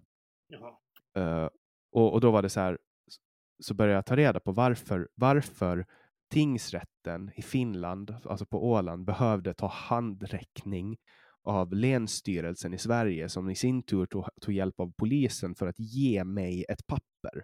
När de kan, alltså om det är någon, alltså om det är någon på tingsrätten i Mariehamn som sitter och vet att, att jag inte har svarat på mitt brev, för man ska bekräfta att, att man har fått det här brevet. Eh, för de hade skickat det till fel adress. De hade inte ens kollat upp, de hade skickat det till min gamla adress. Mm. Och då, då tänker jag så här, varför, varför ska de liksom ta den här myndighetsvägen när de kan googla mitt namn, ringa mig, för mitt, mitt nummer är offentligt, eller uh, skriva in min mailadress som också är helt offentlig. Istället för att liksom försöka skicka ett brev tre gånger till en gammal adress och sen ta en, en fucking poliskonstapel som ska komma och söka upp mig när de har fullt upp med massa annat viktigt. Det där tycker jag är, alltså sån där myndighetsutövning är bland det värsta jag vet. Och det är liksom vardagsmat i Sverige. Ja. Är, det, är det bättre i, i Finland? Alltså statliga myndigheter är, det är som att gå in på alltså en, en uh, kopparsmedja från medeltiden. uh, men uh, och där, där, tycker jag att svenska myndigheter har kommit lite längre. Men sen har jag också, jag har ju som svenskspråkig i Finland så stöter ju hela tiden på det här med att det är svårt med um, finska, um, att det är finska på myndigheterna. Det tycker jag är jättekonstigt. Jag har ett roligt exempel, jag ska se om jag hittar det, jag twittrade om det. Min kompis som var in på tullen, vi måste tulla in saker till Åland. Och då, och då fick han så här, um, han skulle tulla in någonting då. Och, och så står det så här, kom upp en varningsruta. Detta är inte fallet i förevarande fall. Du kan åka till havet nu. och det är så här någon Google Translate som ja. de bara har lagt in på tullens hemsida. Ja. Så det, är, det är sånt man stöter på. Därför tycker jag att svenska myndigheter är överlägsna. Just också att det finns bank-id och så vidare. Men så fort man måste ha en fysisk kontakt med en svensk myndighet så vill jag stoppa en dubbelpipig hagelbössa i munnen liksom. Uff. Ja. Så att ehm, eh, då ska vi se. Jag tänker att vi, att vi hoppar vidare lite. Nu har vi ju pratat ganska mycket om, om integration och klan och jag tycker att vi ändå har gjort vi har ju inte djupdykt i klanbegreppet, men jag upplever ändå att, att vi har avhandlat det ganska bra. Och jag spelade in en podd för cirka ett år sedan med en kille som heter Christian Wikström, en ålänning. Eh, han är numera infrastrukturminister här på Åland. Men han har jobbat med integration i en, en svensk kommun och han berättar liksom om um, på ett ganska beskrivande sätt hur man, hur man pratar. Han jobbar som, han jobbar som chef på någon kommun då med integrationsfrågor. Och, och, då förklarar han på ett beskrivande sätt hur, hur man bemöter någon uh, som, som lever i det här. Han skulle förklara då att för två föräldrar att en, en kille på, på ett boende då hade blivit sexuellt utnyttjad av flera äldre män. Eh, och så berättar han då hur han fick approacha familjen, att han absolut inte fick säga rakt ut att det här har skett med er pojke, utan han fick liksom åka dit och prata liksom runt det här därför att man måste bevara hedern. Men att de ändå på något sätt förstod eh, när man pratar indirekt, i indirekta termer. Mm. Och, och, jag kan tänka mig att det här skapar ganska mycket förvirring för de som ska jobba med människor från olika länder som inte har den här grundläggande förståelsen för hur man hur bemöter man människor från en annan kultur. Alltså vi kan ju bli ganska skrämda av vad ska jag ta för exempel? Det finns ja, men amerikaner till exempel. En amerikan i Sverige blir ju jätteförvirrad över att alla är så tystlåtna och liksom inte vill hålla på och hälsa och så. Ja. Och jag hade en eh, besök från USA nu i, i våras före corona och, och, han blev så här. Han blev helt slagen av att varje gång vi åkte och besökte någon så måste vi sitta ner och dricka kaffe. Ja. Han hade aldrig druckit så mycket kaffe. Det var så här, ah, det kommer in någon människa här i, i, vi kommer in i någons hus och det första de gör är att gå och sätta på kaffekokaren. Liksom. Men det, det är ju det är också sådana kulturella grejer. sed. Vad sa du? Är inte det en universell sed? Ja, inte där han kom ifrån. Han var så här... Ja, nej, jag skämtar. Ja, nej men alltså de dricker ju kaffe i USA också, men, men, men eh, vi har ju någon form av, av religiös eh, samling kring kaffe. Ja, det är, det är mycket, det är, vi är väldigt religiösa i Sverige, fast vi är världens mest sekular, sekulariserade land. Ja. Eh, du skriver också mm. just i den här artikeln då, eller debattartikeln om, um, om hur Gud sitter och ler när han, när han ser hur, hur eh, världens mest sekulariserade land tar emot eh, djupt troende människor. Mm. Och den, den liknelsen är ju ganska rolig för att det, det, är ju som du skriver där att Sverige är extremt sekulariserat och helt plötsligt så kommer det som att man tar ett hopp bakåt. För att samtidigt som man ska um, vara tolerant för alla människor och, och, och, så och låta alla kulturella och religiösa uttryck få komma fram så uppstår det ju ganska stora problem. Mm. Och, och det, är väl, det är väl det som, alltså sättet att hantera det här som har lett till att, tror jag i alla fall, att det finns en sån extrem polarisering i samhället just när det kommer till rasistdebatten. För att nu kastar man ju rasist på alla. Ja, det är det man tar. Jag, ja, förlåt. Det, det, är det man tar till och det, det, det, är ungefär som att kasta en bandbulla som man gjorde, kyrkan gjorde förr på dem som tänkte eller sa fel. Vad är en bandbulla för Nej, men alltså, det, ja, men ska man säga en förbannelse eller alltså att, att man är förklarad eh, typ som en kättare. Eh, alltså det, be, bete... His, historien återupprepas aldrig, men människan består. Liknande fenomen som har funnits förut uppstår hela tiden, fast i ny förklädnad. Och det här är typexempel. Säg rasist till någon så, så har du gjort precis samma sak som prästerna gjorde förr. Sådana här fenomen klarar sig alldeles utmärkt utan någon gud. Det är människan som formar och skapar vad heter det, kan ju nästan säga teologi eller skapar beteendemönster sorterar ut de onda och de goda. Liksom, människan har, tycks ha det behovet. Ehm, och när man gör det så totalt oreflekterat. Så, så det är obehagligt. Att, otroligt. Jag kan, jag kan säga det, jag skrev lite grann det. Nu är vi tillbaka i den texten, men, men att jag jag är uppväxt då i, i en kyrka och så lämnar man den kyrkan. Liksom du, man, man känner, det är som att klippa av navelsträngen på en bebis som ännu inte kan klara sig. Alltså man, man, man, man blir emotionellt stympad. Det är, jätte, det är tufft. Men du gjorde det? Ja, det är en lång, lång process och jag är absolut inte negativ till, till hela min uppväxt. Men det märkliga var att, att få syn på på att även ett sekulärt folk beter sig precis lika mycket. Eller jag brukar skoja om det, att Sverige har blivit som pingströrelsen på 70-talet. Det är definierat vad som är sant, eh, vad som är ont och vad som är gott och vissa tankar ska man inte tänka för då närmar man sig ondskans andemakter. Så sa man ju då. Nu är det mer ett politiskt parti och, och apokalyptiska tankegångar utan rationellt diskuterande. Det är precis samma fenomen. Mm. Nu, nu har det ju uppkommit lite andra invektiv som man kan kasta på folk som också är effektivt. Klimatförnekare till exempel. Ja.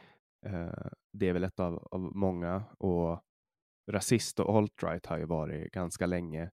Men sen finns det ju också typ um, vaccinmotståndare, men där finns det ju där finns det en ganska bred konsensus för att det är någonting som är lite, det är ju kanske inte helt gynnsamt för, för samhället i stort att man, att man vägrar vaccin.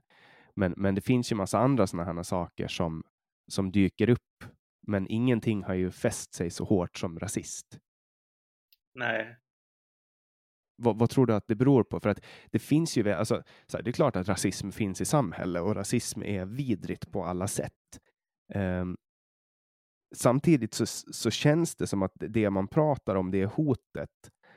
Man pratar ju ofta om att det är ett, ett hot mot eh, västerländska demokratier, att nazismen håller på att växa och frodas. Men samtidigt när man kollar på det så finns det ju bara ett antal 2500-3000 nazister i Sverige. Mm. Medan det finns mycket, mycket flera islamister till exempel. Ja, Nej, men man har ju vidgat definitionen på ordet eh, rasist till att gälla den som ens vill diskutera eh, var gränsen går för ett lands kapacitet. Bara, bara ha en öppen diskussion eller som vill problematisera. Och klart, ja, är det definitionen av rasist, då, då är, är, är vi många som ramlar dit. Eh, det, det, är också ett finns ett märkande av ord som är fullkomligt, fullkomligt vansinnigt. Jag brukar ta min sen ett år avlidne pappa som exempel. Det var nämligen så att min pappa och mamma startade någonting som heter Hjälpcentralen 1962 som kom att bli färdtjänst. Mm. Under hela pappas liv så sa han handikappade, ordet handikappade. Under hela hans livstid bytte officiellt då så bytte det namn alltid. Det hette, först hette det invalid, sen handikappade, sen var det för rullstolsbunden, sen rullstolsburen, sen funktionshindrad, funktionsnedsatt, vad heter det, funktionsvarierad, bla bla bla bla bla. Pappa dömd med dagens mått var ingen god människa. Men där kan jag med glädje då citera Jesu ord som säger att av frukten känner man trädet.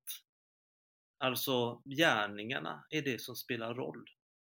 Ja. Och inte vilka ord man använder eller, att man vill diskutera saker och föra en öppen, ett öppet samtal. Varenda gång, senast idag, jag var inne i Stockholm, ser en färdtjänstbuss, så tänker jag på pappa, vad det har betytt. Men han sa handikappad, hade någon kunnat säga. Mm.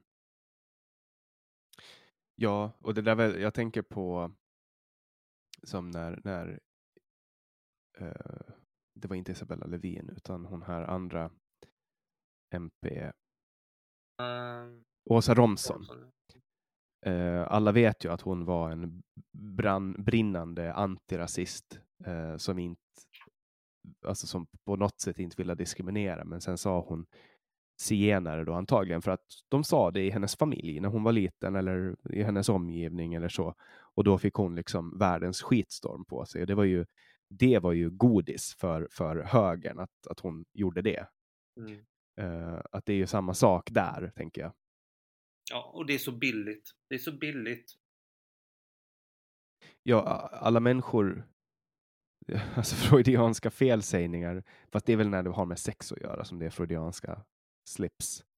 Men, men att man råkar säga någonting fel, det händer, eller, eller råkar använda ett ord som man inte får använda längre enligt samhällets normer, det händer ju, tänker jag, de flesta någon gång. Ja, det gör det ju. Sen kan man ju diskutera just det ordet. De som, som de flesta zigenare jag pratar med säger zigenare själva. Vad är, vad är, det som säger att, vem är det som har bestämt att det ska heta romer? Jag anpassar mig gärna där, tycker just i det fallet inte att det är en stor sak, men när den stora saken blir ord överhuvudtaget eh, och in, inte ens intentioner eller ens eh, handlingar, eh, då är man ju på något slags sluttande plan. Mm. Och det är någon form av identitetspolitiskt eh, övertag, tänker jag. Jo, det För... hänger ihop med det. Mm. Men eh, när det kommer politiskt, då, var, var ställer du dig politiskt? Det eh, talar jag aldrig om offentligt därför att jag, eh, jag, har, jag har verkligen lagt, jag är inte medlem i något politiskt parti. Eh, jag eh, försöker i, fast jag, det vi inledde med där med eh, journalisten ska objektivt beskriva, idag kan jag tycka till saker, men jag tycker sällan till saker i den meningen att jag slår fast teser. Däremot jag försöker jag försöker vara deskriptiv, jag försöker att eh, bidra på mitt sätt med att förklara världen så som jag ser den. Och det är klart, det, det finns någon form av subjektivitet i det, men, men vilket parti jag röstar på eh, som har det enda jag kan säga, jag röstat på flera olika partier genom åren. Eh, och detta också av eh, hänsyn eller vad säger, omsorg om mig själv så att säga för att jag är jag har ingen politisk agenda på det viset. Jag jobbar åt myndigheter, föreläser för myndigheter och eh, jag vill inte vara förknippad. Nu, nu ligger det mig lite grann i fatet att att två böcker har kommit ut på Timbro. Eh, men det har i alla fall inte hindrat mig ännu. Men jag är, eh, ja. Men eh, vad tycker du? Alltså, kan du ändå ställa en, en politisk diagnos på Sverige? Vad, vad är felet på svenska samhället? För alla vet ju att det är någonting som är fel för att vi ser symptomen, till exempel polarisering, eh, antagonisering och annat som, som pågår. Men vad ska du ställa för diagnos på det politiska ja, men klimatet? En sak, alltså, jag, jag, är orolig såklart, som alla andra, för, för, att det finns islamister och terrorism. Jag är orolig för gängkriminalitet. Jag är orolig för den klanbaserade kriminaliteten eh, som tidigare varit så lite uppmärksammad. Johanna Bäckström Lerneby har skrivit en bok här nu, Familjen, om en av de här familjerna, vilket jag tycker var fantastiskt bra. Eh, men en sak som jag är väldigt djupt oroad över, det är att man ser allt mer tendenser till eh, att i, som i Axel Oxenstiernas eh, anda, eh, den ovälde tjänstemannen. Att vi har, har fått in för mycket, mycket aktivism bland, i myndighets-Sverige. Eh, och det tycker jag det är politiker som har öppnat upp för. Eh, att man driver, att myndigheter blir eh, politiserade. politiserade. Eh, och, och där man inte är oväldig och att det inte finns något eh, tjänstemannaansvar. Mm. Att man kan inte, man, man kan komma undan med så otroligt märkliga saker. Eh, Men sen också att politiker kommer undan ja, med saker i Sverige. Jo. Det blev ju en det... issue med den här tyske journalisten på presskonferenserna från Folkhälsoinstitutet. han beter sig. Han ställde så kritiska frågor och han ställde om frågor när han inte fick svar. Det var ju så här, Eh, det kom ju någon så här eh, Aftonbladet Expressen-artikel. Vem är den mystiska Ja. tyske journalisten? Och så var det ju någon som sa att han var utsänd av Ryssland för att sprida desinformation och sådana grejer. Alltså det kom ju direkt massa konstiga. Alltså, ing- ingen känner igen sig en journalist. Det är ju tragiskt. Nu är jag lite raljant här va, men det, det, det, det, var ju likadant med intervjun med Ann, eh, Ann Linde här också. Det var ju en tuff, jättetuff intervju. Absolut. Eh, men, eh, men ehm, det är inte jätteofta man ser den, den formen av utfrågning i, i svensk media, även om det finns massor med undantag såklart. Också att hon var helt oförberedd att reagera genom att gå i försvar. Ja, det, det är det sista man ska göra om man blir intervjuad. Eh, kan, kan jag med min korta journalistiska erfarenhet säga att går du i försvar, då kommer du att få ännu mera frågor. ja, det, För då vet man att man är något på spåren. Liksom. ja, ja det, det var Det var ju roligt när, när hon bara It's, It feels like you want to throw us out of the EU. Åh, herregud. Ja, Jag tyckte det var roligt. Jag, då, I den stunden var jag ganska stolt över att jag inte var att jag inte var Då bytte du identitet, du blev mer ålänning slash finländare. Exakt. Jag har ju den fördelen, jag kan ju byta lite nu och då när jag är stolt över Sverige. Typ som när Sverige kom ganska, det var ju 2017, 2018 där när det gick ganska bra för Sverige i fotbolls-VM. Mm. Då, då kände jag ju, men då var jag så här, men farfar är ju faktiskt född i Sverige. Ja. och jag heter ju Svensson. Så det var... Det. Men det var också... Vad sa du? det är jättebekvämt. Ja, ja, det är faktiskt det. För då man, man, kan, man kan byta lite, man är en hy- hybrid. Ehm, då kommer jag också ihåg att eh, jag jobbar på ett företag i Stockholm och då hade vi eh, en fotbollsfest när det gick bra för Sverige. Och då hade vi svenska flaggan upphängd i ett konferensrum och då var det en kollega som sa att vi ska ha ett Skype-möte med en kund. Och då var han så här, oj nej, vi måste ta ner den här svenska flaggan, annars kommer de att tro att vi är rasister. Ja. Så att den inte ska hänga i bakgrunden. Det har vi återigen det där med alltså en, motsvarigheten till det här med ordmärkandet.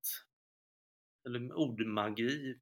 Fast här blir, blir det en textil då, som egentligen är vår, ett lands totempåle, någonting att samlas kring, blir förknippat med något negativt. Ja, det, och det är, ju, det är ju vad man tillskriver det. Alltså, det, det, var, ju, det var ju då samtidigt som, eh, som eh, Sverige, som svenska regeringen bojkottade fotbolls-VM då för att Ryssland höll i det och Ryssland är en odemokratisk eh, kraft. Liksom. Mm. Men sen när det gick bra för Sverige så åkte de ändå dit och representera. ja. Och det var ingen som gjorde dem, hö- höll dem ansvariga inför det. Nej. Det tycker jag är konstigt. Det är märkligt. Ja, ja. Det, det är i och för sig, det är alltid lätt att sitta på läktaren och, ty- och tycka, eh, så länge jag var journalist eh, så kände jag mig aldrig som en journalist. Jag tyckte alltid att jag Jag vet inte, det är kanske bara bristande självförtroende men, men jag kunde aldrig riktigt känna mig som journalist. Men sen när jag började jobba i Rosengård så minns jag hur, för jag knöt jättemycket kontakter med föreningen och ungdomarna där med media och inte bara media, det var, det var allt från polis till, till räddningstjänst till politiker och både lokalt och eh, regionalt. Men eh, det var en av de saker jag brann för, att man ska förstå journalistikens roll och uppgift. För att många tyckte att de pratade, de pratar bara skit om oss. Eh, Eh, jag jag minns till exempel, det var en tjej som, som sa att varför skriver de alltid bara skit om journalisterna, om, om eh, om oss här? Och jag försökte förklara och dagen efter träffade jag henne igen och då hade, var hon ganska uppskärrad. Det hade sprängts en bomb i hennes trappuppgång. Eller nej, förlåt, i, i, i två bilar nedanför henne. Eh, och, och jag frågade henne, tycker du att journalister ska skriva om detta? Eh, då hade det kommit så nära så det tyckte hon ju då. Så att hade, man inte gjort det, det är det som blir diskriminering. Nu kommer jag lite bort från in, inledningen här, vad jag skulle säga. Eh, men alltså jag, jag tycker det, det är kanske en av de frågor som jag eh, allra mest intresserade av en fungerande media och ett fungerande ansvarsutkrävande. Eh, och att, men samtidigt, det är lätt när man inte själv är det. Det är inte, det är inte enkelt jobb att vara journalist, alltid. Och nu är allting så pressat eh, ekonomiskt och eh, resursmässigt och man ska vara multibegåvad med både bild och ljud. Så att det är, det är försonande delen i det jag säger kring journalistiken. Men det är någonting som gör att väldigt många kom, kommer undan med osammanhängande icke-svar. Har du jobbat på public service? Bara som inhyrd då för Uppdrag granskning och dokument inifrån. Hur, eh, hur upplevde du att det var inne på public service? Om du jämför med de kommersiella redaktioner du har jobbat på? Alltså jag, jag var så lite på plats. Jag var ju uppe i Göteborg på redaktionen också i Malmö.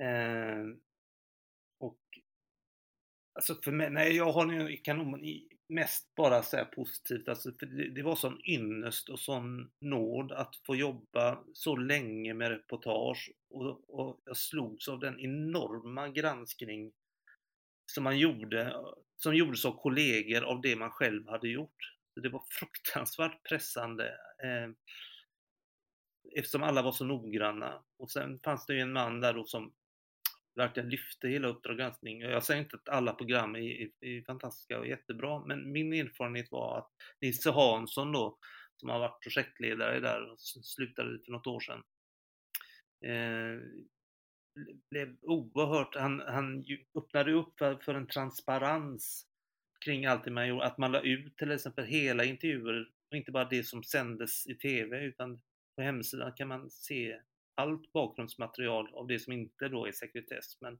också hela intervjuerna. Så att jag, jag, egentligen har jag väldigt, väldigt bra eh, e-, erfarenhet. Men det här var ju ett tag sedan. Det här var ju 2005, 6, 7, 8. Jobbade med Janne Josefsson.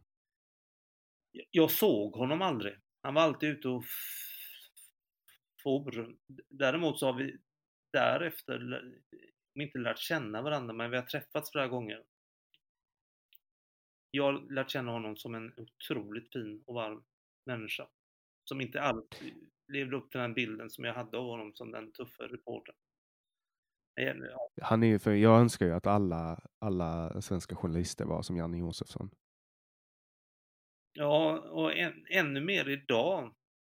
Eh, eftersom han, han, han är också väldigt självkritisk idag. Det, det, ibland kan jag väl tycka att han gick, liksom, han ställde enskilda ganska obetydliga tjänstemän till svars för saker som där man kanske mer skulle säga till, till system, alltså göra en systemgranskning och så. Men han är ju väldigt självrannsakande, har ju eh, gjort program om detta att han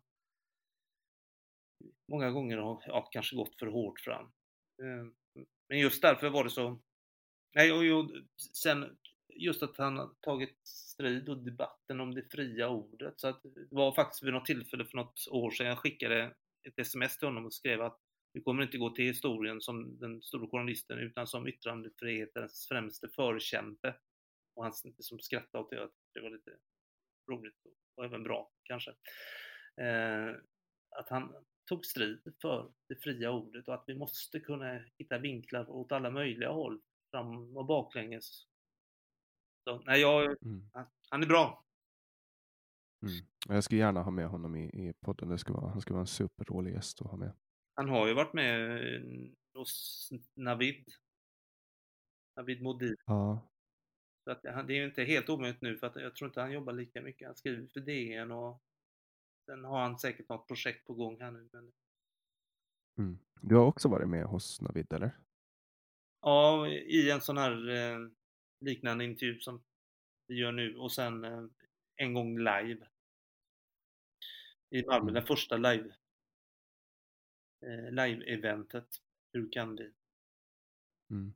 Jo, men jag, har, jag har ju baserat den här podden på eh, Navids koncept och hur kan vi? Så att jag, får jobba ganska hårt med att inte återanvända hans eh, gäster Eh, så att jag får liksom försöka hitta en balansgång där, hitta nya, men han, han har ju oftast varit och, och hitta de som är ja, men väldigt intressanta på, på många olika sätt. Vad, Men, eh, du helst, eller kan du säga någon som är du väldigt, väldigt gärna skulle vilja ha, förutom Josefsson? Nej, det, är, det är Carl Bildt. Det, är, Ja. det, har varit, det, det har varit drömmen ända från att jag startade den här podden. Att det är min, när, när jag har haft med Carl Bildt, då kan jag avsluta det här projektet. Men före han har varit med, då kommer jag att fortsätta. Får vi hoppas på att, Intill. eh, att han säger nej ett tag till då. Om du nu har... Ja, nej, jag, jag har försökt komma åt honom, men det är nog inte, det är inte han, han spelar ju en helt annan liga än de flesta svenskar som jag riktar mig till nu. Men varför just eh, Carl Bildt då? Jag vet inte. Jag tror att det har att göra med ett gammalt minne där vi eh, aldrig lyckades göra upp. För att jag kommer, jag, jag kom, det här var, jag var ung, ung reporter på Ålandstidningen och kommer ut med block och penna i handen och ska gå ner på stan och göra något nedslag. Och då ser jag Carl Bildt. Och det här var på tiden han var utrikesminister i Sverige. Och han såg att jag kom ut från tidningens redaktion och han såg att jag stod med blocket i handen och så tittar jag honom i ögonen och är på väg att gå fram till honom. Och då skakar han på huvudet. Som att nej, tänk inte ens på den saken. Och då, då, då nickade jag till honom och så vek jag bort och gick åt andra hållet istället. Och, och det, var, det var någon form av tyst kommunikation där han sa typ, som jag uppfattade, jag har semester, försök inte ens. Eh, och, och sen dess har jag eh, sen dess har jag, ja, men du vet, han är, också, han är också så ikonisk inom svensk politik. Han, han, han må ha gjort mycket dumma saker, dumheter. För jag pratade om, om honom i förra avsnittet också med Anders Hesselbom. Um, men, men han är fortfarande en, alltså hans sätt att vara fascinerar mig så mycket så att jag vill, jag vill sitta ner med honom i två timmar och, och prata. Jag vill veta jag, vet, jag vet precis vad du menar. Jag har också ett minne av honom. Ett fullkomligt skräckartat minne. Jag var helt nykräckt journalist. Jag vet inte ens om jag var nykräckt eller om jag gjorde praktik på Kvällsposten som då hette Idag nere i Malmö. Eh, jag får i uppgift av redaktören att åka till eh, en presskonferens med Carl Bildt som då var statsminister eller om det var inför val. Jag tror han var statsminister. Och, och eh, det hade kommit ut en bok, en kritisk bok mot Bild, att han rör sig bara med kvinnliga rådgivare, nej förlåt, bara med manliga rådgivare. Ehm, och en kvällstidning rapporterar ju inte som morgontidningar gör. Alltså de går dit och skriver vad som har hänt ungefär. Väldigt förenklat. En kvällstidning försöker ju alltid hitta sin vinkel. Och mitt uppdrag blev att jag skulle åka dit och fråga honom varför han inte hade några kvinnliga rådgivare. Och jag, bara, jag gick in på toaletten och grät. Li- Fullkomligt livrädd. Och dessutom fick jag med mig en fotograf som också var helt nykläckt. Och vi hoppade in i bilen, fotografens bil, vi bara tittar på varandra. Så sitter tysta. Hur sjutton ska vi göra detta? Vi kommer, det är en fruktansvärt välbesökt presskonferens. Alla obligatoriska frågor kommer och jag och fotografen är längst bak och, och vi måste få honom själv. Och sen bryter han upp Säpo-vakterna runt om honom, liksom håller ju avstånd till alla liksom. Och där kommer jag springandes och ropar Karl, Karl, kan jag få ställa en fråga? Jag, hinner, jag får bara, jag hinner ställa frågan. Jag har kommit en bok som säger att du har bara manliga rådgivare. Vad har du emot kvinnor? Och då hörde han, svarade han, ja du vet som han gör. Jag fick ett, ett citat från honom. Och sen skrev jag, och det här, jag är inte jättestolt över detta, det, artikeln, ingressen var så, så här. Eh, Carl Bildt föredrar män som rådgivare. Alltså. Jag tror det blev rubriken. Något sånt där. Jag bara kände, Vad fick du för pratminus då? nej men att det inte stämde.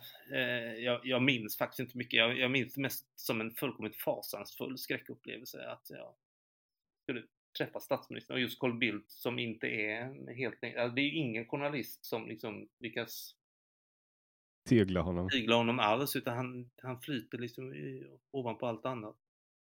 Han har ju sån jävla swag när han pratar. Alltså, han, han kan ju sätta vem som helst på plats. Jag tycker det, är ro, det finns en rolig intervju där Niklas Svensson försöker eh, ställa någon fråga till, till honom och så kommer han och eh, han är gamla KD-ledaren eh, Göran Hägglund. Och då tar Carl Bildt mikrofonen av Niklas Svensson och börjar intervjua eh, Hägglund. Det tycker jag är ganska roligt. Ja. ja, han rör sig som en fritt svävande atom, liksom utanför och bortanför allt annat, eh, känns det som. Jag, jag satt ju och hoppades att han skulle bli Moderaternas partiledare när, när eh, AKB försvann. Ja, igen, en gång till. Det är ganska ovanligt att... Han var ju favoriten då, om jag förstod det rätt. Ja, Tro, tror du valet ska ha gått bättre för Moderaterna om, om han ska ha varit ja partiledare? Då, ja. jag, jag, tror, jag tror att han kanske visste det, vad som skulle hända, att det skulle bli en, en decemberöverenskommelse 2.0. ja. Att det var därför han valde att inte göra det. Nej, men han är i alla fall, han, han, är, han är drömgästen. Så jag, jag, jag, tror, jag tror faktiskt att jag sa exakt samma sak i, i förra veckans avsnitt, att eh, om han hör det här så ta kontakt med mig så kör vi. Jag hade ju med en av hans rådgivare, på tal om, eh, om Carl Bildts eh, rådgivare, så jag hade med mig Olof Ehrenkrona för några veckor sedan. Ja, Men var, är det en kvinna eller man? Jag frågar inte honom vad han, vad han identifierar sig som, men jag tror att, att han ser sig som en man. Ja, han är intressant. Jag lyssnade faktiskt på det avsnittet. Ja, han, han var oväntat intressant. Han jobbar ju som eh, generalkonsul på, på Åland, så jag har stött på honom mycket. Stöter på honom i olika sammanhang och, och genom åren. Och därför var det också extra kul att ha med honom. Jag, jag visste ju inte att han hade en sån där gedigen meritlista när vi satt oss och spelade in. En, en, om du vill ha tips eh, så han finns inte med i, ofta i poddar. Det är möjligtvis Access. Det är Bengt G Nilsson. Eh, journalist, han har tidigare jobbat på SVT. Han är väl pensionerad nu, men eh, skriver böcker, eh, kan Mellanöstern, kan östra Afrika. Eh, och han är aktuell med en bok som heter Israel och hennes fiender och om hur han har svängt i frågan, men det, boken är väldigt saklig. Jag, det, jag tycker det är en fantastisk bok. Där jag för första gången fick den här mentala kartan för att lättare förstå Israel-Palestina-konflikten. Och han skriver med så lätt hand, både analytiskt och berättande, med anekdoter och med... eh, Han är jätte, jättebra på alla möjliga sätt. Mm, jag ska kolla in honom. Jag, jag har ju ett, ett problem eh, när, när jag bokar gäster. Och det är att eh, jag har märkt två olika företeelser. Och det ena är att det är mycket svårare att få med kvinnor på podden. Kvinnor tackar i högre utsträckning nej. Och det är mycket svårare att få med folk från vänstern. Neutrala människor är inte svåra alls att få med. Eh, men, men människor från vänstern, eh, folk från högern svarar för det mesta ja. Eh, men kvinnor och folk från vänstern och kvinnor från vänstern, det är det absolut svåraste. De tackar nej, nästan, ja, nästan alla. Jag hör flera säga det. Eh, alltså av dem, när jag har varit med i sådana poddar, alltså både Per Lindgrens och eh, Hanif Balis och eh, eh, också Navid har sagt samma sak. Vad beror det på tror du? Jag, vet inte. jag minns att Navid, eller förlåt, eh, Hanif och Per Lindgren, de har försökt jättelänge med Åsa Linde, Åsa Lindeborg, Lindborg, Lindeborg heter hon, Lindeborg? ja. som var kul- kulturredaktör på Aftonbladet. Kan, kanske de som har sådana stora plattformar inte känner något behov av att vara med i lite mindre då format som ju poddvärlden trots allt är. Eh, Men att det är just kvinnor som, ja jag vet inte. Mm. Vänstern har Ja, den här hon- beröringsskräcken med att man då, om man inte tycker att eh, podden är helt korrekt så att säga, då, att man då legitimerar någonting. Alltså, att man har beröringsskräck skräck för. Det är också en Ja. magisk syn på på tillvaron, liksom att, att, att någonting kan legitimera något annat bara för att man säger själv vad man tycker, för att någon annan har varit där och eventuellt skulle kunna tänkas vara fel ute. Eller, ja. Mm, och jag har ju fått det, det, jag har ju blivit um, anklagad för att vara medlöpare till nazismen. Um, och... Herregud, också jag med här nu. ja, exakt. Nej, men då, då, är det så här, då, då är det folk som har kollat vilka gäster som, som jag haft med och så har de sett något högerspöke och bara ah, medlöpare till nazister. Och då, och då tycker jag det är ganska kul um, hur, hur, jag på något sätt skulle vara. De, de tre mest streamade samtalen jag har, det är Axel Luo Öhman. Han är vänster. Uh, och sen har jag Aron Flam som andra. Och han är ju höger då, men han är ju jude. Och det känns ju osannolikt att jag skulle, om jag var en medlöpare eller hade någon form av sympati för nazismen, ta upp en, en jude, för att då skulle det vara det värsta som fanns. Uh, och sen då Jakob Gudiol som inte är politisk överhuvudtaget, utan han pratar mest om träning och, och så. Mm. Uh, det är de mest tre, men, men tydligen, det, folk upplever det problematiskt att Tino Sanandaji har varit med. Han är ju forskare då, nationalekonom. Så det blir svårare och svårare. Men, men samtidigt så när jag frågar folk, jag, jag frågar till och med flera människor från vänstern om de kan tänka sig att vara med i podden. Eh, men jag får nej. Och sen frågar jag någon från högern och då får jag med direkt. Liksom. Ja. Och, och det här tycker jag, jag, jag, tycker det är tråkigt. För att det blir ju, det blir ju på något sätt att man på något sätt ofrivilligt blir att jag vill ju kunna lyfta upp hela politiska spektrat, men om ena sidan gör det svårare för, för mig att göra det, då är det ju ja, då är det ju inte mitt fel. Tycker jag. En, en, Ja, nu är han, han är i vänster, absolut. Ehm, han heter Littorin, alltså inte den före detta ministern, men han var med i kommunistiska partiet. Jag vet inte vad det heter. Det var inte Vänsterpartiet, utan han är marxist. Men han har ju bildat, jag känner inte honom, men jag känner till honom. Han har bildat ett nytt parti, någon lista av något slag heter den, eh, i Malmö. Han är Nils Littorin. Nils Littorin, ja. Just det. Han lämnar, han lämnar ju eh, kommunismen. Jag är inte säker på att han, nej, jag är inte säker på att han lämnade kommunismen. Jag, jag ska inte säga att det är så här, men utan, utan att han lämnade den, den vänster som han, eller den nya vänstern på något sätt. Eh, att, han, att, att man har tappat idealen. Jag försökte bara hjälpa dig med att komma på vänsterfolk som kanske skulle kunna tänkas vara med. Jag ska skriva upp honom på, för jag har en liten lista. Och sen uppskattar jag också när folk går in på hemsidan www.samtal och önskar gäster. Jag försöker ju ta kontakt med eh, de som jag får eh, tips om, men det är svårt. Mm. Och nu är det ju sommar också och det gör ju att folk, man tror att, att folk ska lyssna mera på poddar på sommaren och det kanske de gör. Men de lyssnar på andras poddar mera. Så känner jag det i alla fall. Ja, men du, förresten, jag, ska bara, jag måste ju, vi är goda vänner, vi är väldigt nära vänner. Göran Adamsson, docent i sociologi, hans, ett samtal kring eh, svensk mångfaldspolitik, en kritik från vänster. Är han vänster då? Ja, han skriver åtminstone från vänster. Eh, mm. han är extremt kunnig på Orwell, George Orwell. Eh, fruktansvärt. Jag har förstått att Orwell var vänster. Ja. Och det tycker inte jag att framkommer så jättebra när, man, när jag har dragit slutsatser av hans litteratur. Mm. Jag vågar inte, eller jag är inte tillräckligt påläst på honom, men Göran är det och Göran har oerhört intressanta analyser av På ett sätt ligger vi lika, mm. han och jag.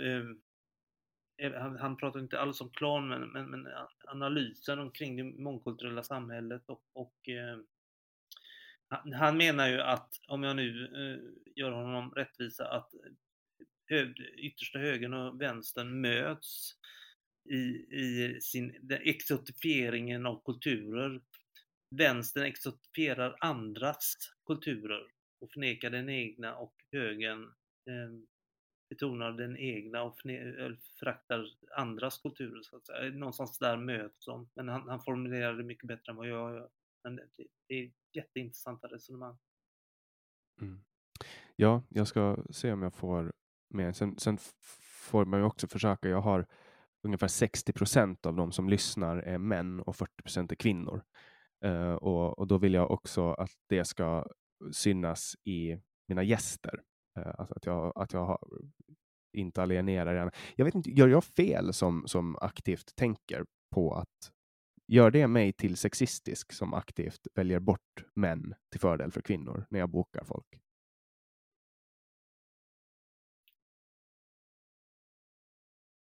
Nej.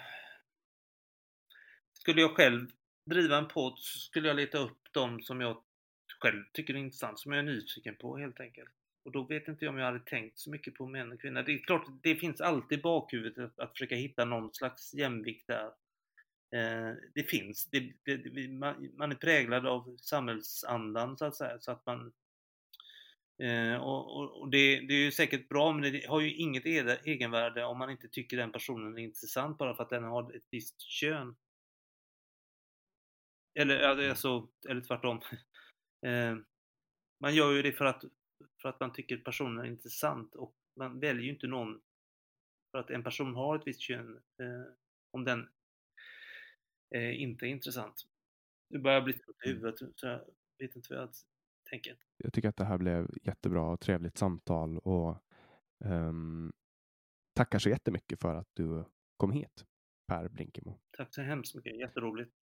Och till alla er som har lyssnat ända till slutet vill jag också tacka er och till er som återkommer vecka efter vecka och speciellt till er som ger feedback vill jag rikta ett jättestort tack.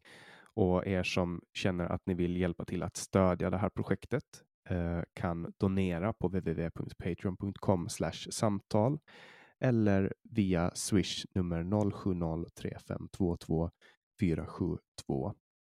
Eh, länkar hittar ni på www.samtal.ax. Där hittar ni också en länk direkt till mitt diskussionsforum som jag har startat för den här podden. Eh, och där kan ni vara med och delta i diskussioner kring samtalet eller annat som ni har på era hjärtan. Eh, vi släpper nya samtal alla onsdagar. Jag heter Jannik Svensson och du har lyssnat på podcasten Samtal. Planning for your next trip? Elevate your travel style with Quince. Quince has all the jet-setting essentials you'll want for your next getaway, like European linen, premium luggage options, buttery soft Italian leather bags, and so much more. And it's all priced at 50 to 80% less than similar brands. Plus, Quince only works with factories that use safe and ethical manufacturing practices. Pack your bags with high-quality essentials you'll be wearing for vacations to come with Quince. Go to quince.com slash trip for free shipping and 365-day returns. Hi, I'm Daniel, founder of Pretty Litter. Cats and cat owners deserve better than any old-fashioned litter. That's why I teamed up with scientists and veterinarians to create Pretty Litter. Its innovative crystal formula has superior odor control and weighs up to 80% less than clay litter. Pretty Litter even monitors health by changing colors to help detect early signs of potential illness. It's the world's smartest kitty litter. Go to prettylitter.com and use code ACAST for 20% off your first order and a free cat toy. Terms and conditions apply. See site for details.